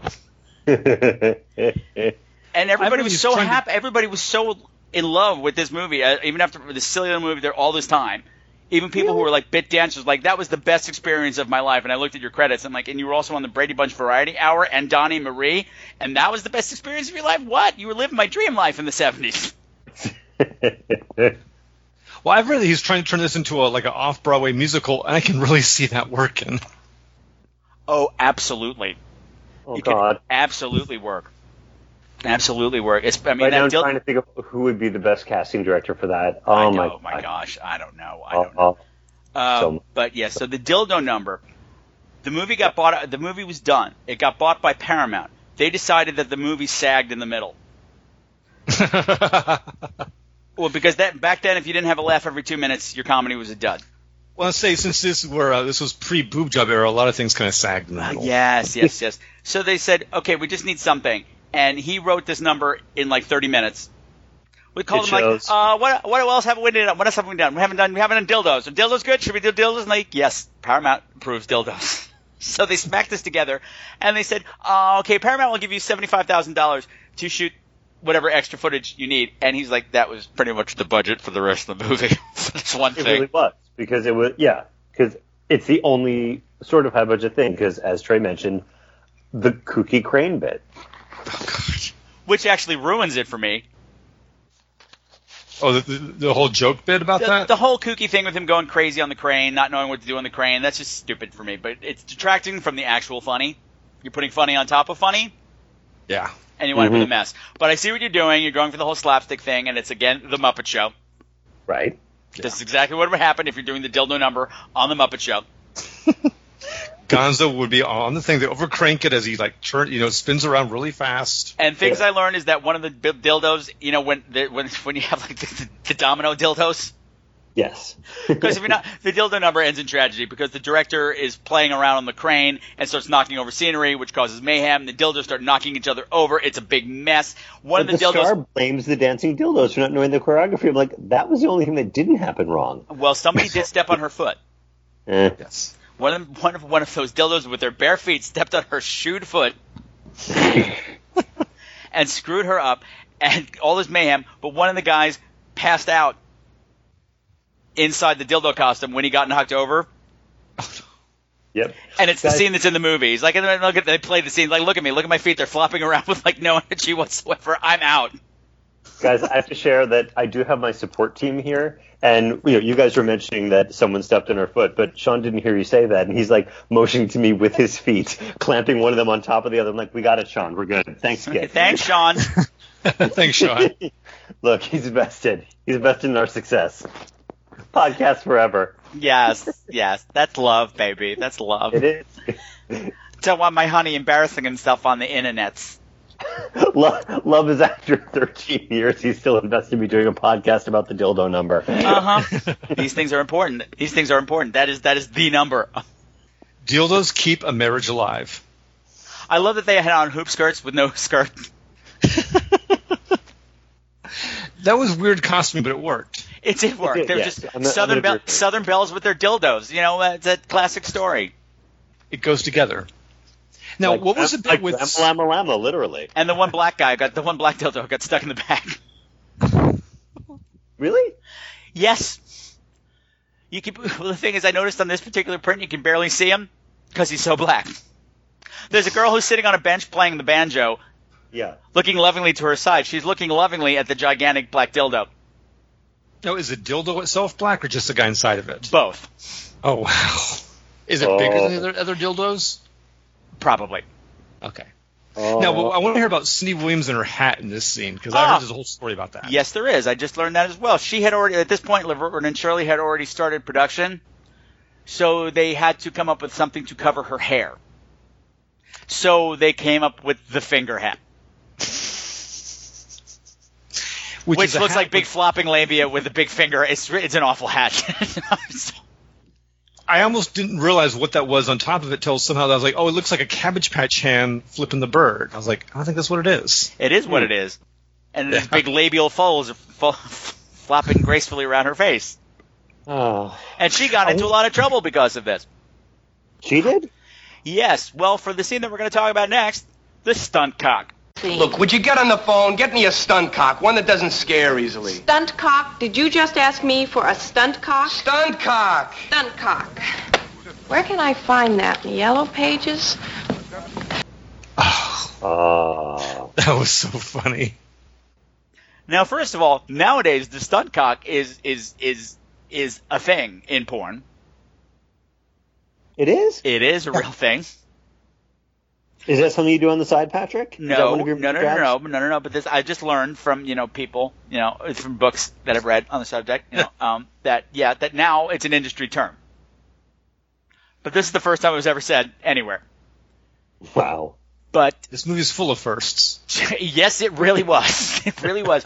Groundbreaking. By this point, Laverne and Shirley was in production, and the movie came out. And first of all, all the tabloids were screaming, "Shirley Feeney's in a porno," and it was all this filthy mouth Shirley, and it was all about this line about her calling for the stunt cock. She got in a lot of trouble for that from the tabloid press, and who cares? Yeah, and somehow it's her fault. it's, it's her fault. People are awesome to women. Uh huh. They Yeah. really are. They really are. But yeah, this this uh, Mary degrades her male scene partner to the point where he can't perform anymore. He won't perform with this, so they have no choice but to call in the stunt cock. Yeah. I wouldn't work with this bitch if my life depended on it. Get yourself another penis. Who is And- amazing. And I don't know if it's funny or not, but like we never actually see the penis. All we see is everyone's reaction to it. Which is better. And that's is. comedy. That's comedy. That's done well. The there's the scene I don't even know who's talking, but the script girl is off in the back and her face is just locked. like She's she's she's gone catatonic, just staring at the, at the gigantic penis that never goes down. Nope. But there's something wrong with my metabolism. I always have a permanent Yep. erection. And he's saying it while he's having sex with the star. Well, I just love that whole scene because he's just is so. It's like there's nothing sexy about it because it's, it's he's just thrusting and he's his hat and his sunglasses on the whole time and he's smoking. The entire He's so time. bored. he's so Or bored. was it a toothpick? I'm not sure which is which. Oh, I thought it was a cigarette. That would have been This- terrible if it was a cigarette. Because he does it eight hours a day. Uh huh. Because it was a cigarette. It was, it was a really long-lasting cigarette, so I guess it would make sense if it was a toothpick. That man is still working. Yes, he is. Wow. Yeah, he's got uh, he's got three credits in 2016. God bless God bless his Suncock. He really Well does done. have staying Well power. done, Mr. Shalong. Uh-huh. and, and if I can go back to the dancing dildos, and a tidbit of information all- is three of the dancing dildos are now the, some of the leading casting directors in LA. And according to Bruce Kimmel, the quickest way to get yourself kicked out of an interview is to bring that up. Oh, really? Yeah, don't bring that up in your first interview with them. So I heard you're a real dildo. Don't do it. If you think you're going to get in on the dildo, you're not. That don't is- ride that dildo train to stardom. It's not going to happen. The dildo is not your entry point. No. Oh. Oh no, I just love everything about the stunt cock and poor Juanita. Juanita, it was just so big. So big. It was just so big. He was just so big. He was just so big. Yeah, well, you got someone better. Right? All right. right. but he was just so big. He was just so big. An abusive relationship. Guy pulls her away. He's like, "But it's so big." Because abusive boyfriends who No, degrade no, you. no, it's not so. But it was just so big. Well, and the boyfriend always looks like like he wants to be Marlon Brando with a rat pack, but then he like carries a chain around with him, like to threaten people with. I just, I got it, but it wasn't funny. No, it wasn't funny. But they committed to it and they stuck to it. So bless his heart. Hooray! There was a scene that was missing on this version that's on my VHS version. Oh no. Where him and Juanita decide that during downtime to make their own scene, and it's a scene with a plumber, and it's terrible. You didn't miss anything. You can say that about half this movie. Oh my god. Yes, but sometimes it's so terrible you like learn something about your own life from it. like my life must be going okay because that never happened to me. That's true. I didn't wind up in a nightclub dancing around with dildos on my head, singing "Perversion." It's always the same.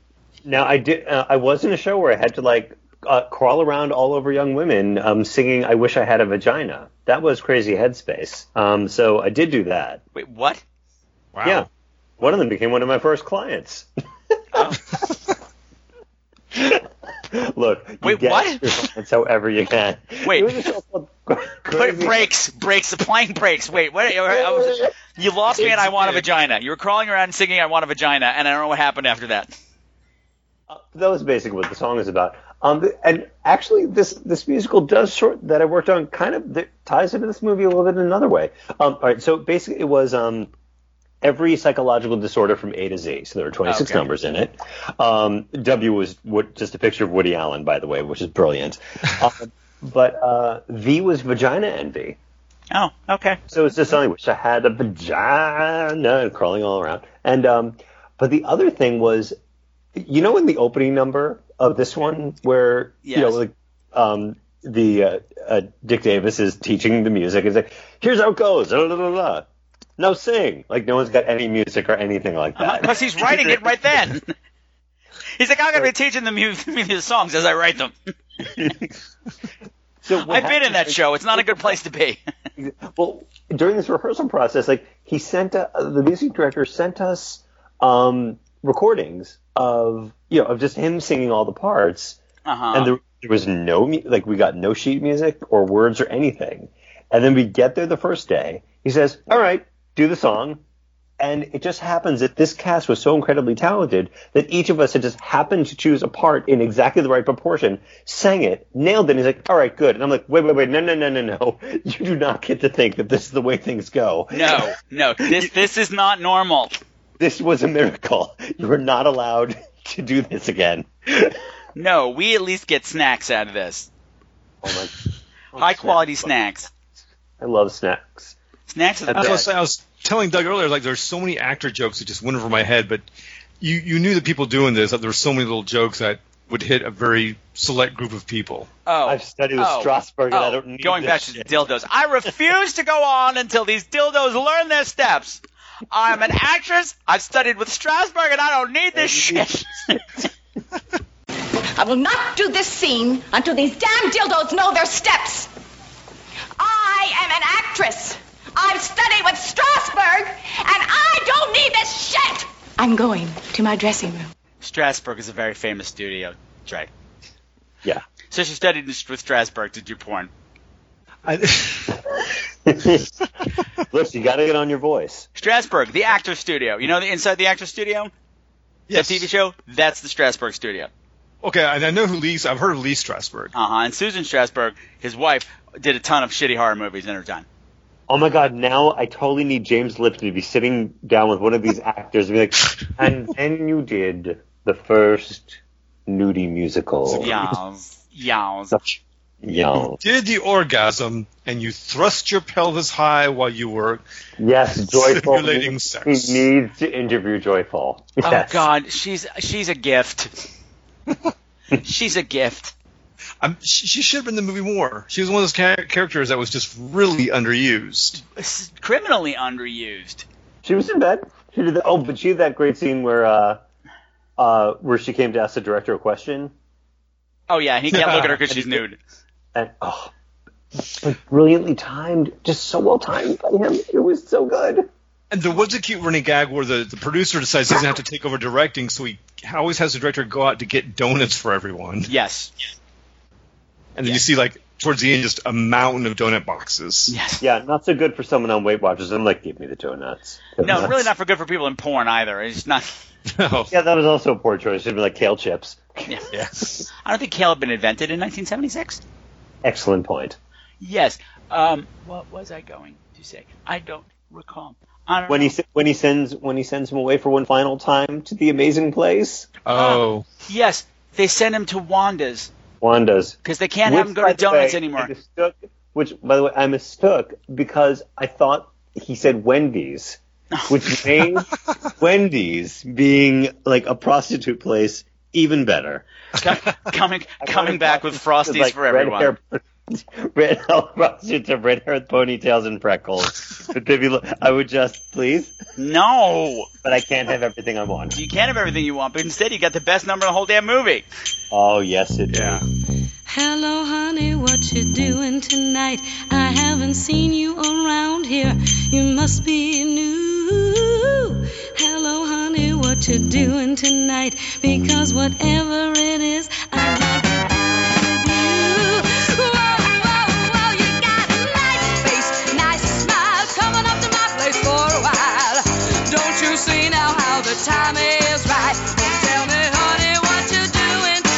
Honey, what you doing tonight is the is a kick ass number, and this is Went tonight. was good. I want.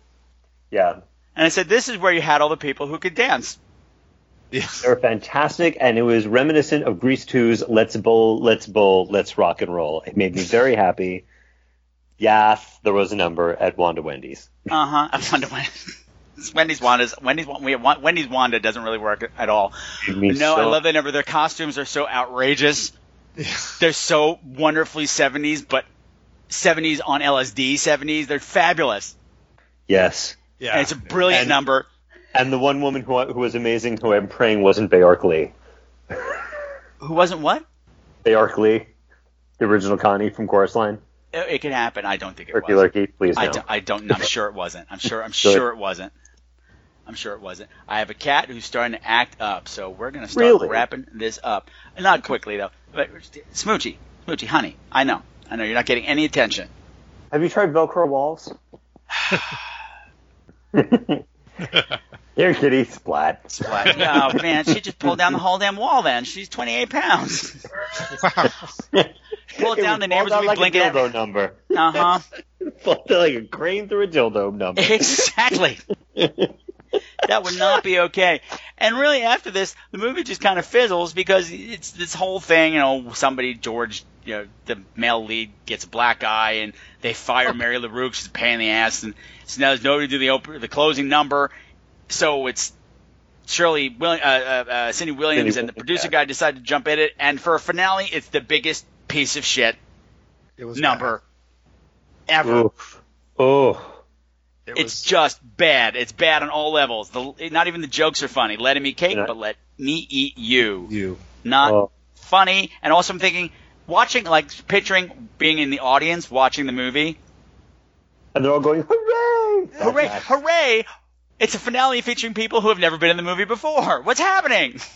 Yeah, exactly. Well, I mean, the scenes don't string together because each music number is like in a different time era, and they don't have the same actors. So it's just it feels like this is like a bunch of skits. Like the movie would just be, you know, the Kentucky Fried Movie, but with porn. Right. And that, that got me thinking because, like, I, I I remember seeing Airplane. Yeah. And in one of the scenes where, like, where they're having, cause that's 70s, right? Am I correct? Yes. So 77, we're, I uh, think. 78.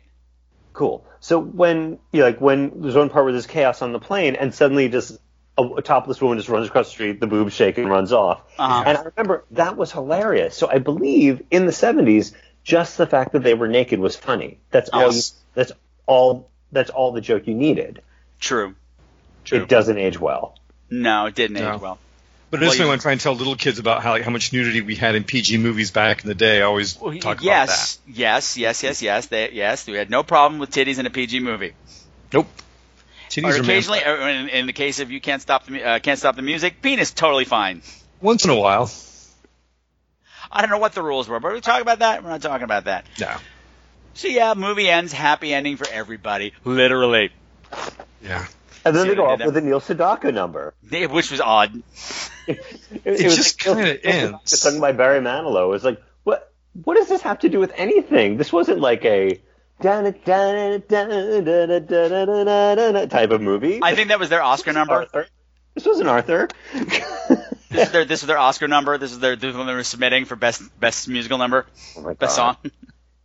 Well, to me, the whole pairing of Cindy Williams and the other guy is Yeah. just so random. It's just Yeah. kind of like, oh, he asks her out. She's like, yeah, sure, and that's it. And there's, and then now now they're they're a couple, and they're both starring in the the final scene. Just- And I love that it had the glittering Hollywood premiere and there's TV coverage of this movie, the pornographic movie that's opening. I realize it's the 70s. Yeah. It's the 70s, and Deep Throat became a thing, Exactly. like a mainstream thing and stuff. But and all the people are sitting there in like glittering pearls and tuxedos at the premiere. Although I noticed this time around, they're showing the crowd before the movie starts. There's two guys, maybe two rows behind the main characters, and just as the movie starts, one of their head pops up out of the other one's lap. no. Yeah, Really? yeah. You can barely see it. How glorious. You can barely see it. Glory da. Thank you. Thank you. So that's pretty much the first nudie musical. And the last nudie musical, as it ended up being. But it really, it really did make me think. of uh, is it Poltergeist, where she just goes, "What's happening?" Yes, yes. the whole time I was like, "What's happening?" Sadly, it was not. It was not because there has been several pornographic musicals since then. Okay, but none as good as this. No, no, no, no. The, I, I, I saw one. It was called "Swinging in the Rain," and I got about ten minutes in. I'm like, I'm out. Done. I'm done. Can't. No, it was terrible. Wow. Singing and fucking That's- don't go wow. together. Sorry. Yeah. Well, the thing about this was that the, the focus of it really was on the music and the comedy and less about the nudity. Hmm. Right. Which gave it this weird innocent vibe, Exactly. given the It nature of everything. Yeah, it didn't seem that smutty. No, I guess No. not. No. no. And and as Judith Crist said in her review, it's the Star Wars of nudie musicals. Well, that Oh. it is. Yeah. I don't know what that means. But no, it got great crit- uh, critical reviews. It was a decent box office success, so go figure. Wow. Good lord.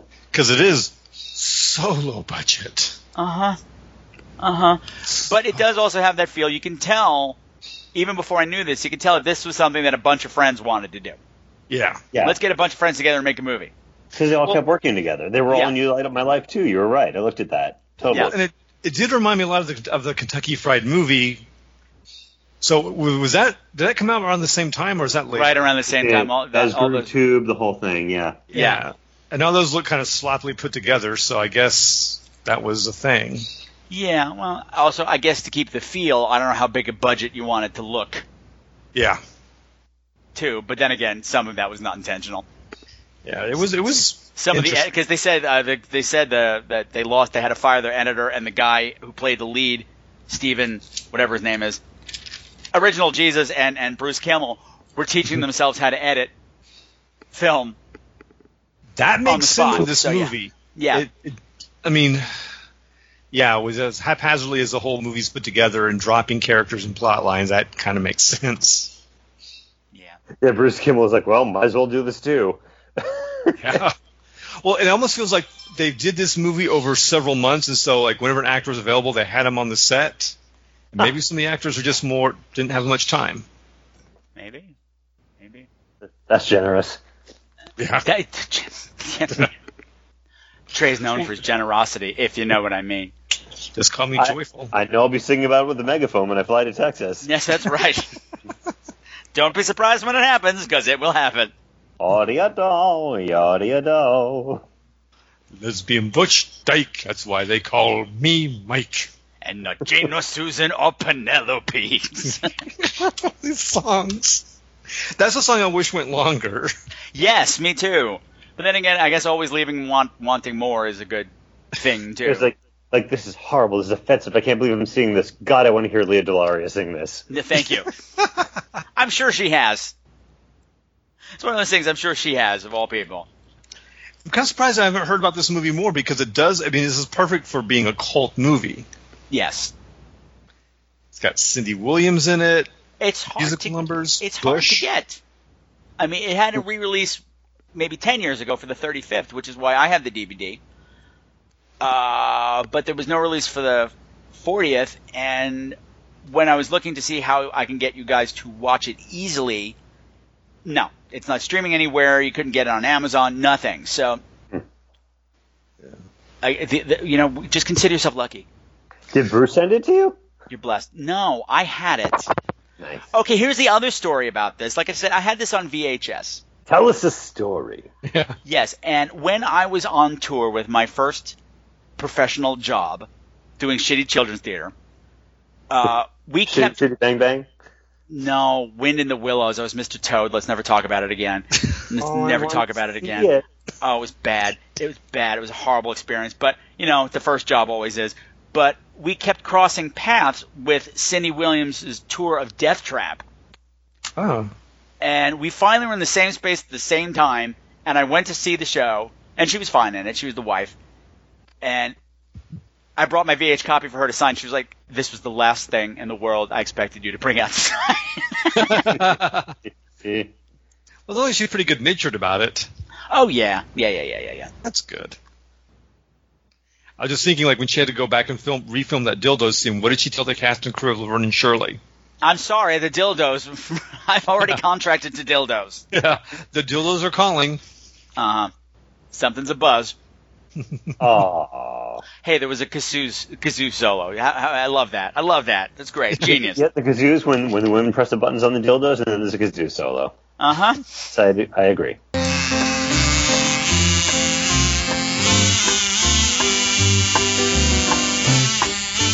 Okay. Pretty So, imaginative. yes. So, what are your holiday plans? What you doing?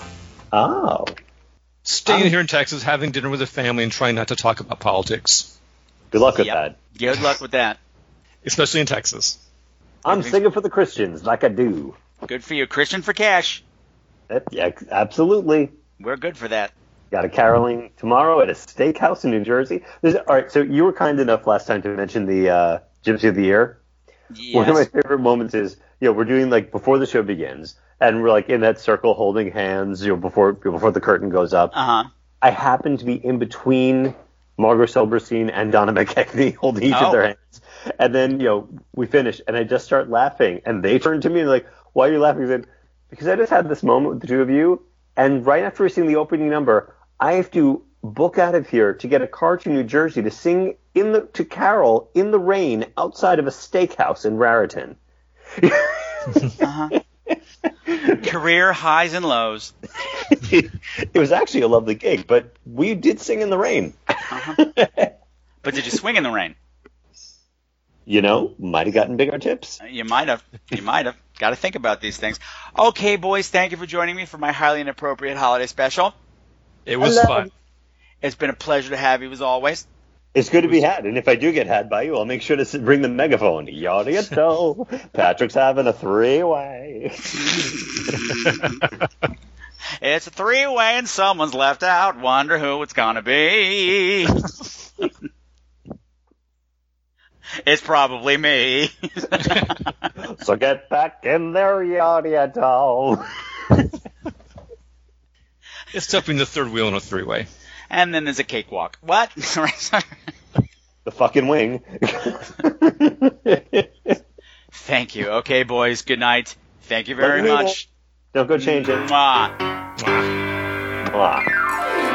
Version, anything goes. You name it, time game it, wouldn't matter what game you chose. I'll play hard to get, if that gets you hard. Ay, Dios mío, I'll be the queen, or I'll be the king.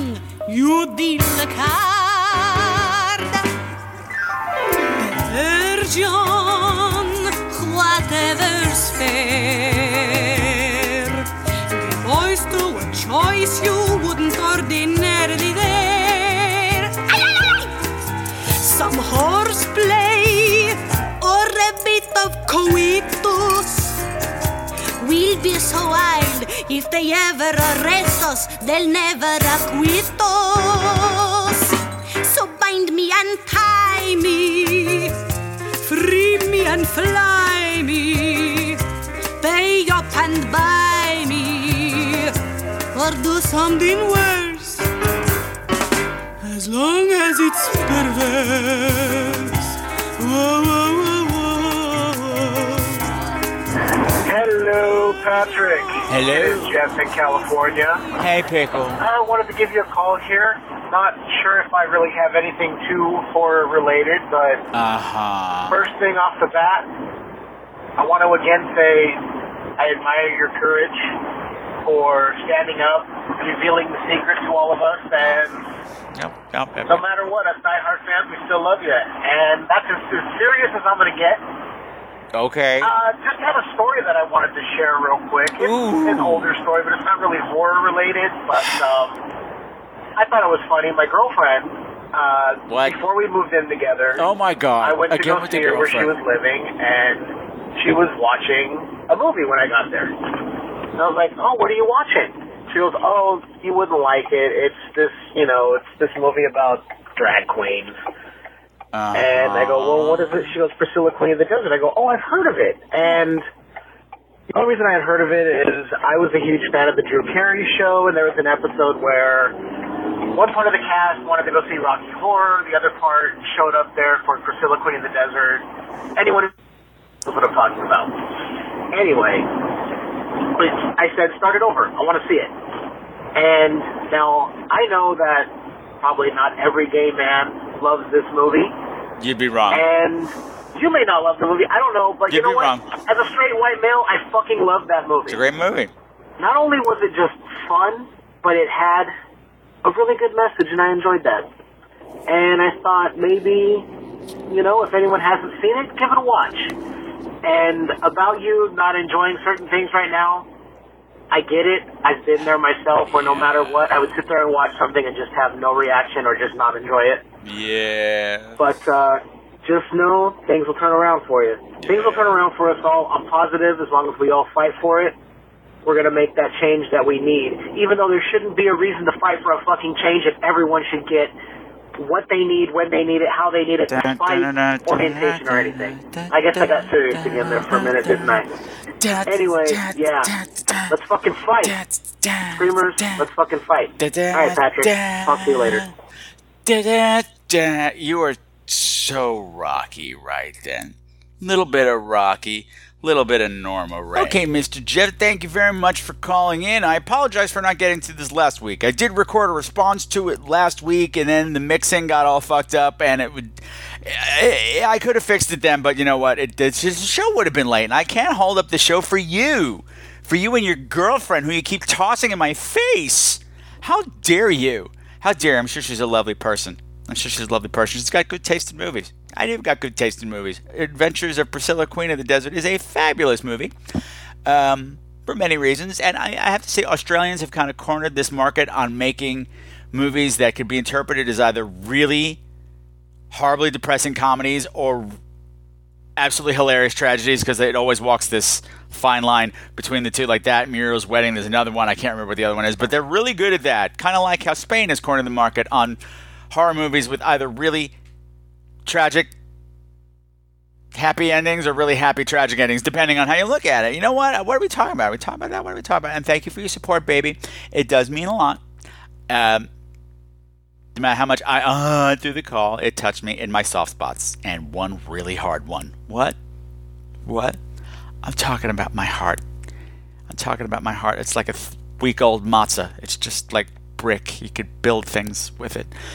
Build a house with my heart now, baby, cause it's really hard and it's watertight. What am I saying? You called back. Holy shit, what's happening?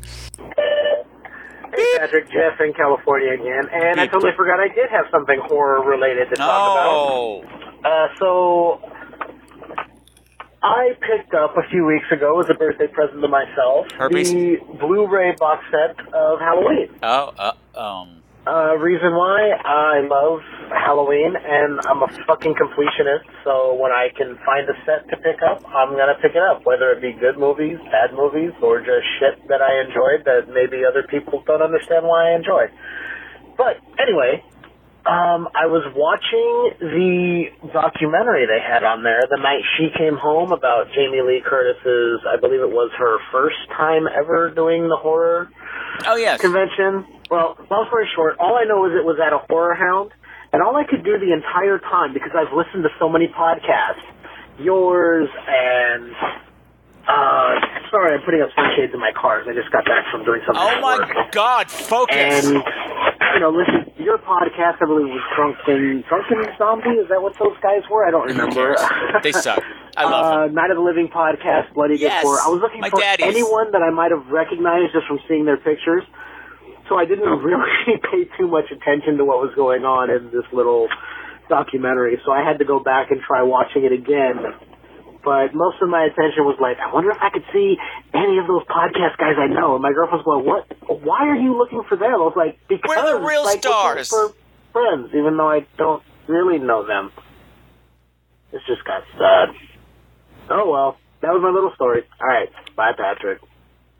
Okay, Mr. Jeff, I totally get what you're saying here because that's exactly what I would have been doing. If I was watching that, I'd be looking for people that I know in the background. And you would have had to look really hard to spot me in that documentary because I haven't been to Hound Weekend in ages and I was not there for Jamie Lee Curtis.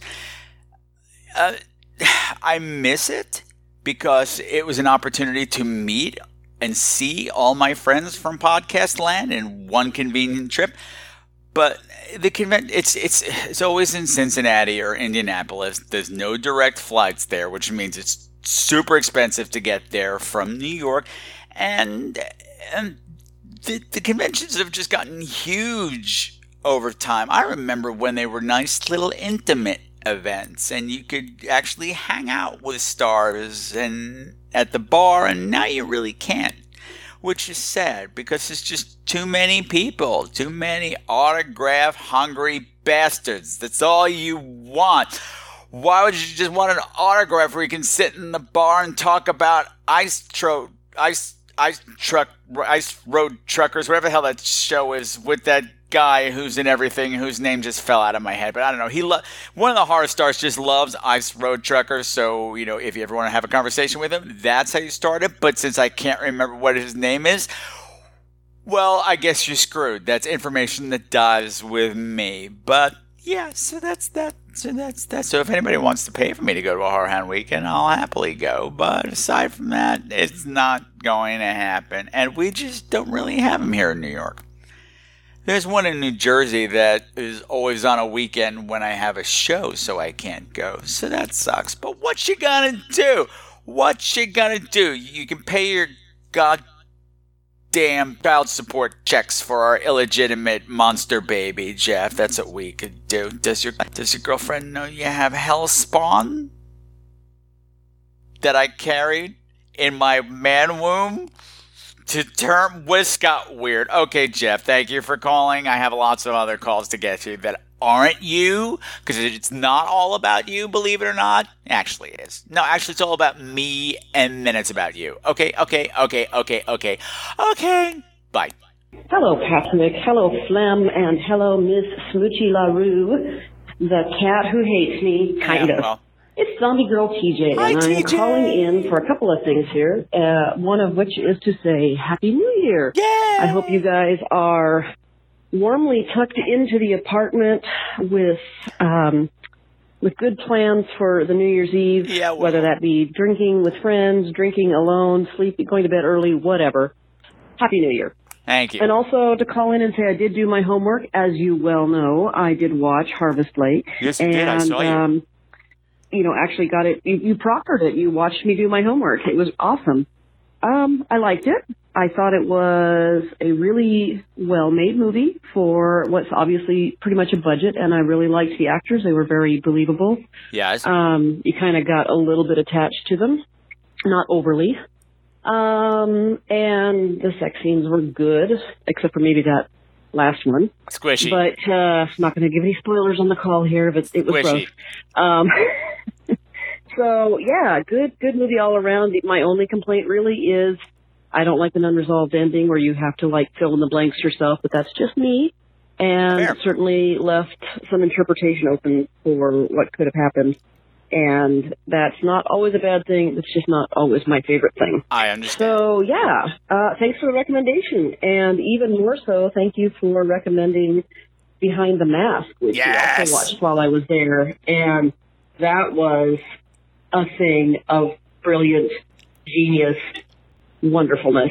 So yeah, thanks for that too. You're Alrighty, welcome. gonna let you go before the time runs out. Bye. Okay, bye. You made it. Yay! Okay, TJ, thank you so much for calling in my perfect, perfect house guest. Yay! Now, there was some stuttering while I was trying to record all that. Like the recording, your voice kept stopping and stuff. And, and so I'm hoping that doesn't come through in the in the actual recording because that would be sucky. And I hope it's not going to do that when I'm recording the body of the episode later because that will really piss me off. But that's really not your problem right now. That's my problem and my shitty laptop problem. And hey, you did your homework, so gold star, fabulous, twinkle, twinkle, twinkle noises because I don't have the sound effect. Twinkle, twinkle, twinkle, twinkle. And thank you. And and and what I appreciated too is that I caught TJ watching it. She was already a good three quarters of the way through it when I noticed she was watching it. So it wasn't like I made her watch it while she was here. She chose to watch it of her own free will. And you're the only one who did your homework. You're the only one. Now, if you don't know what she's talking about, I gave out a homework assignment to watch Harvest Lake, which is streaming free on Amazon Prime. And if you call in your your your review of it, I will be so happy, and I will do the Gold Star song with possibly a sound effect later on. But I can't do it right now because that's just not going to happen. Okay, okay, okay. Okay, okay. So thank you for calling, TJ. It was a pleasure to have you in my house. I have no idea what I'm doing for New Year's Eve, which I probably already talked about. But if I haven't, I talk, I'm talking about it now. I've got no plans. All of my friends are out of town, so I don't know what I'm going to do. But well, we'll figure something out because that's what I do. It's what I do. And you're the coolest. Thank you. Goodbye. Hello to Patrick and Flem. Merry Christmas, Happy Hanukkah, Happy Kwanzaa, Happy anything else that I am currently forgetting. Yule, Like your name? I'd say Ramadan, but I don't know when that occurs. I don't. Um, just wanted to call and wish you end of year greetings. Patrick, I hope you had a lovely holiday. It was groovy. And uh, Flem, I hope that he made you sing the Holly and the Ivy. Ah, I just want to let you guys know that, as always, love the podcast. Why would you and pick uh, that I haven't worn a bra for two days, and I'm going to go tomorrow and make it three. See how long I can really stretch out this record. Hey! Talk to you later. Bye! Yeah, that last post about being braless was from Stacy from Creepy Kitsch. I know. I'm a dipshit who forgot how voicemail works. Uh huh. Shut up, Slim.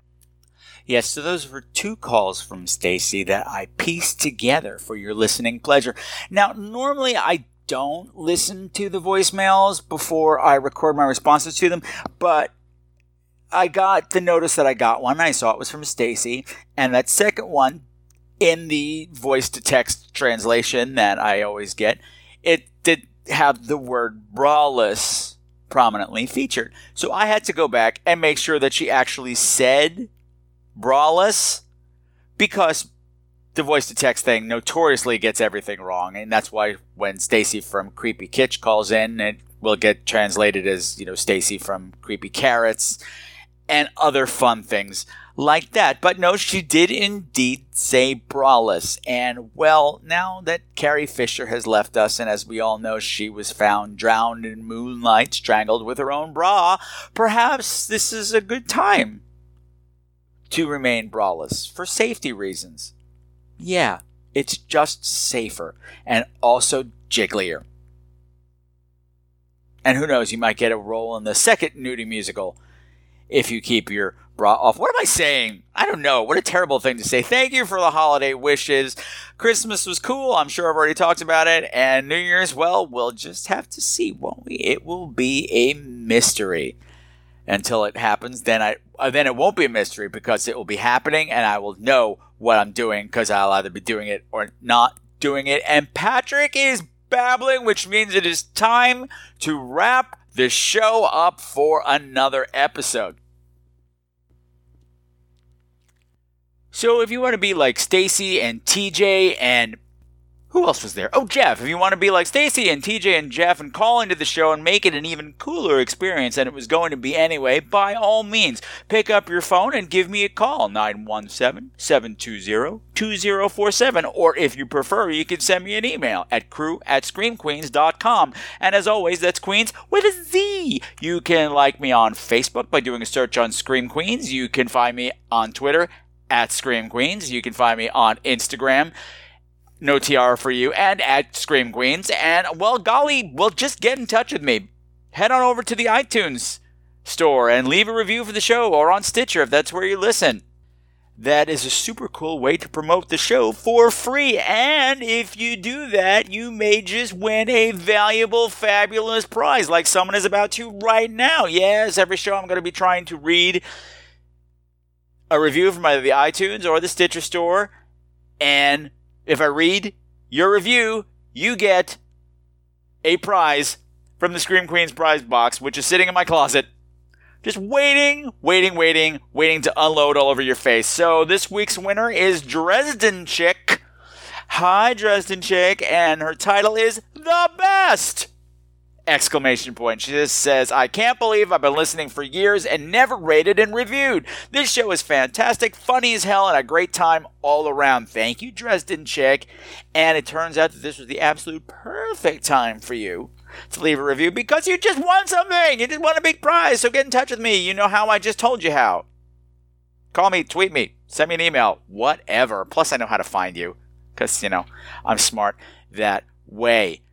So, before I go, this being the last episode of 2016, let's just say it's been a hell of a year.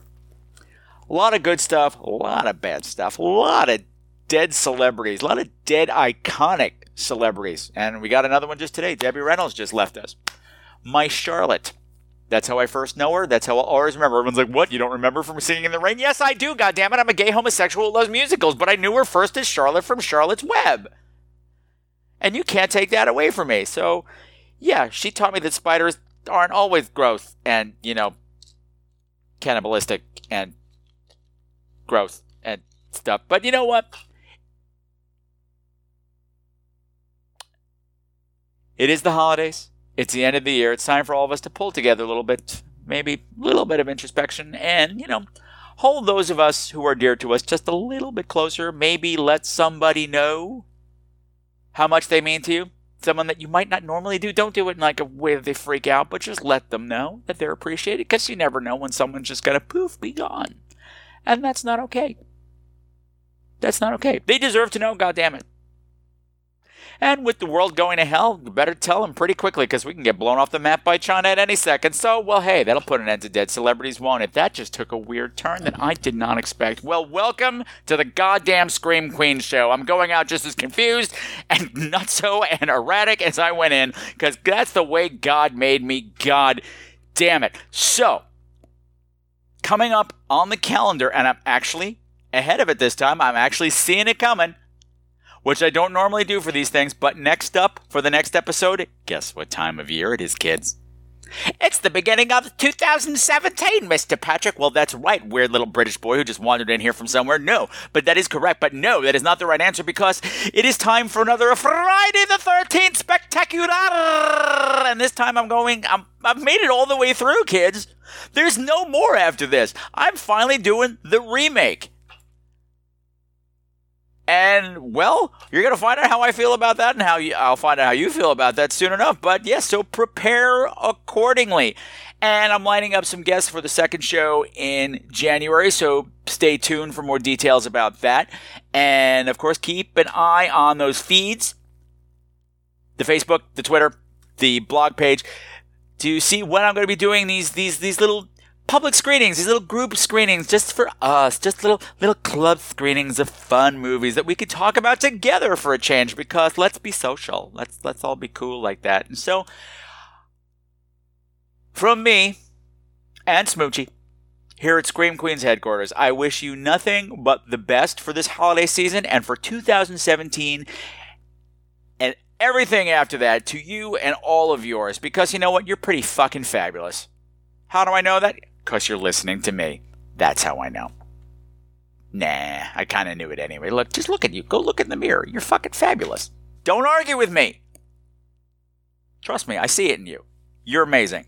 So, until next time, until next year, God damn it, my beautiful, beautiful screamers, continue to make the world a creepier place. And remember, for the love of God, that Scream Queen's golden rule fight or flight, survive the night, make it through the final reel, baby. Happy New Year! My balls just dropped. Bye. I go hunting for witches. To roll. Some of the music for tonight's program has been provided by Mavio's Music Service. Check them out at music.mavio.com, bitches!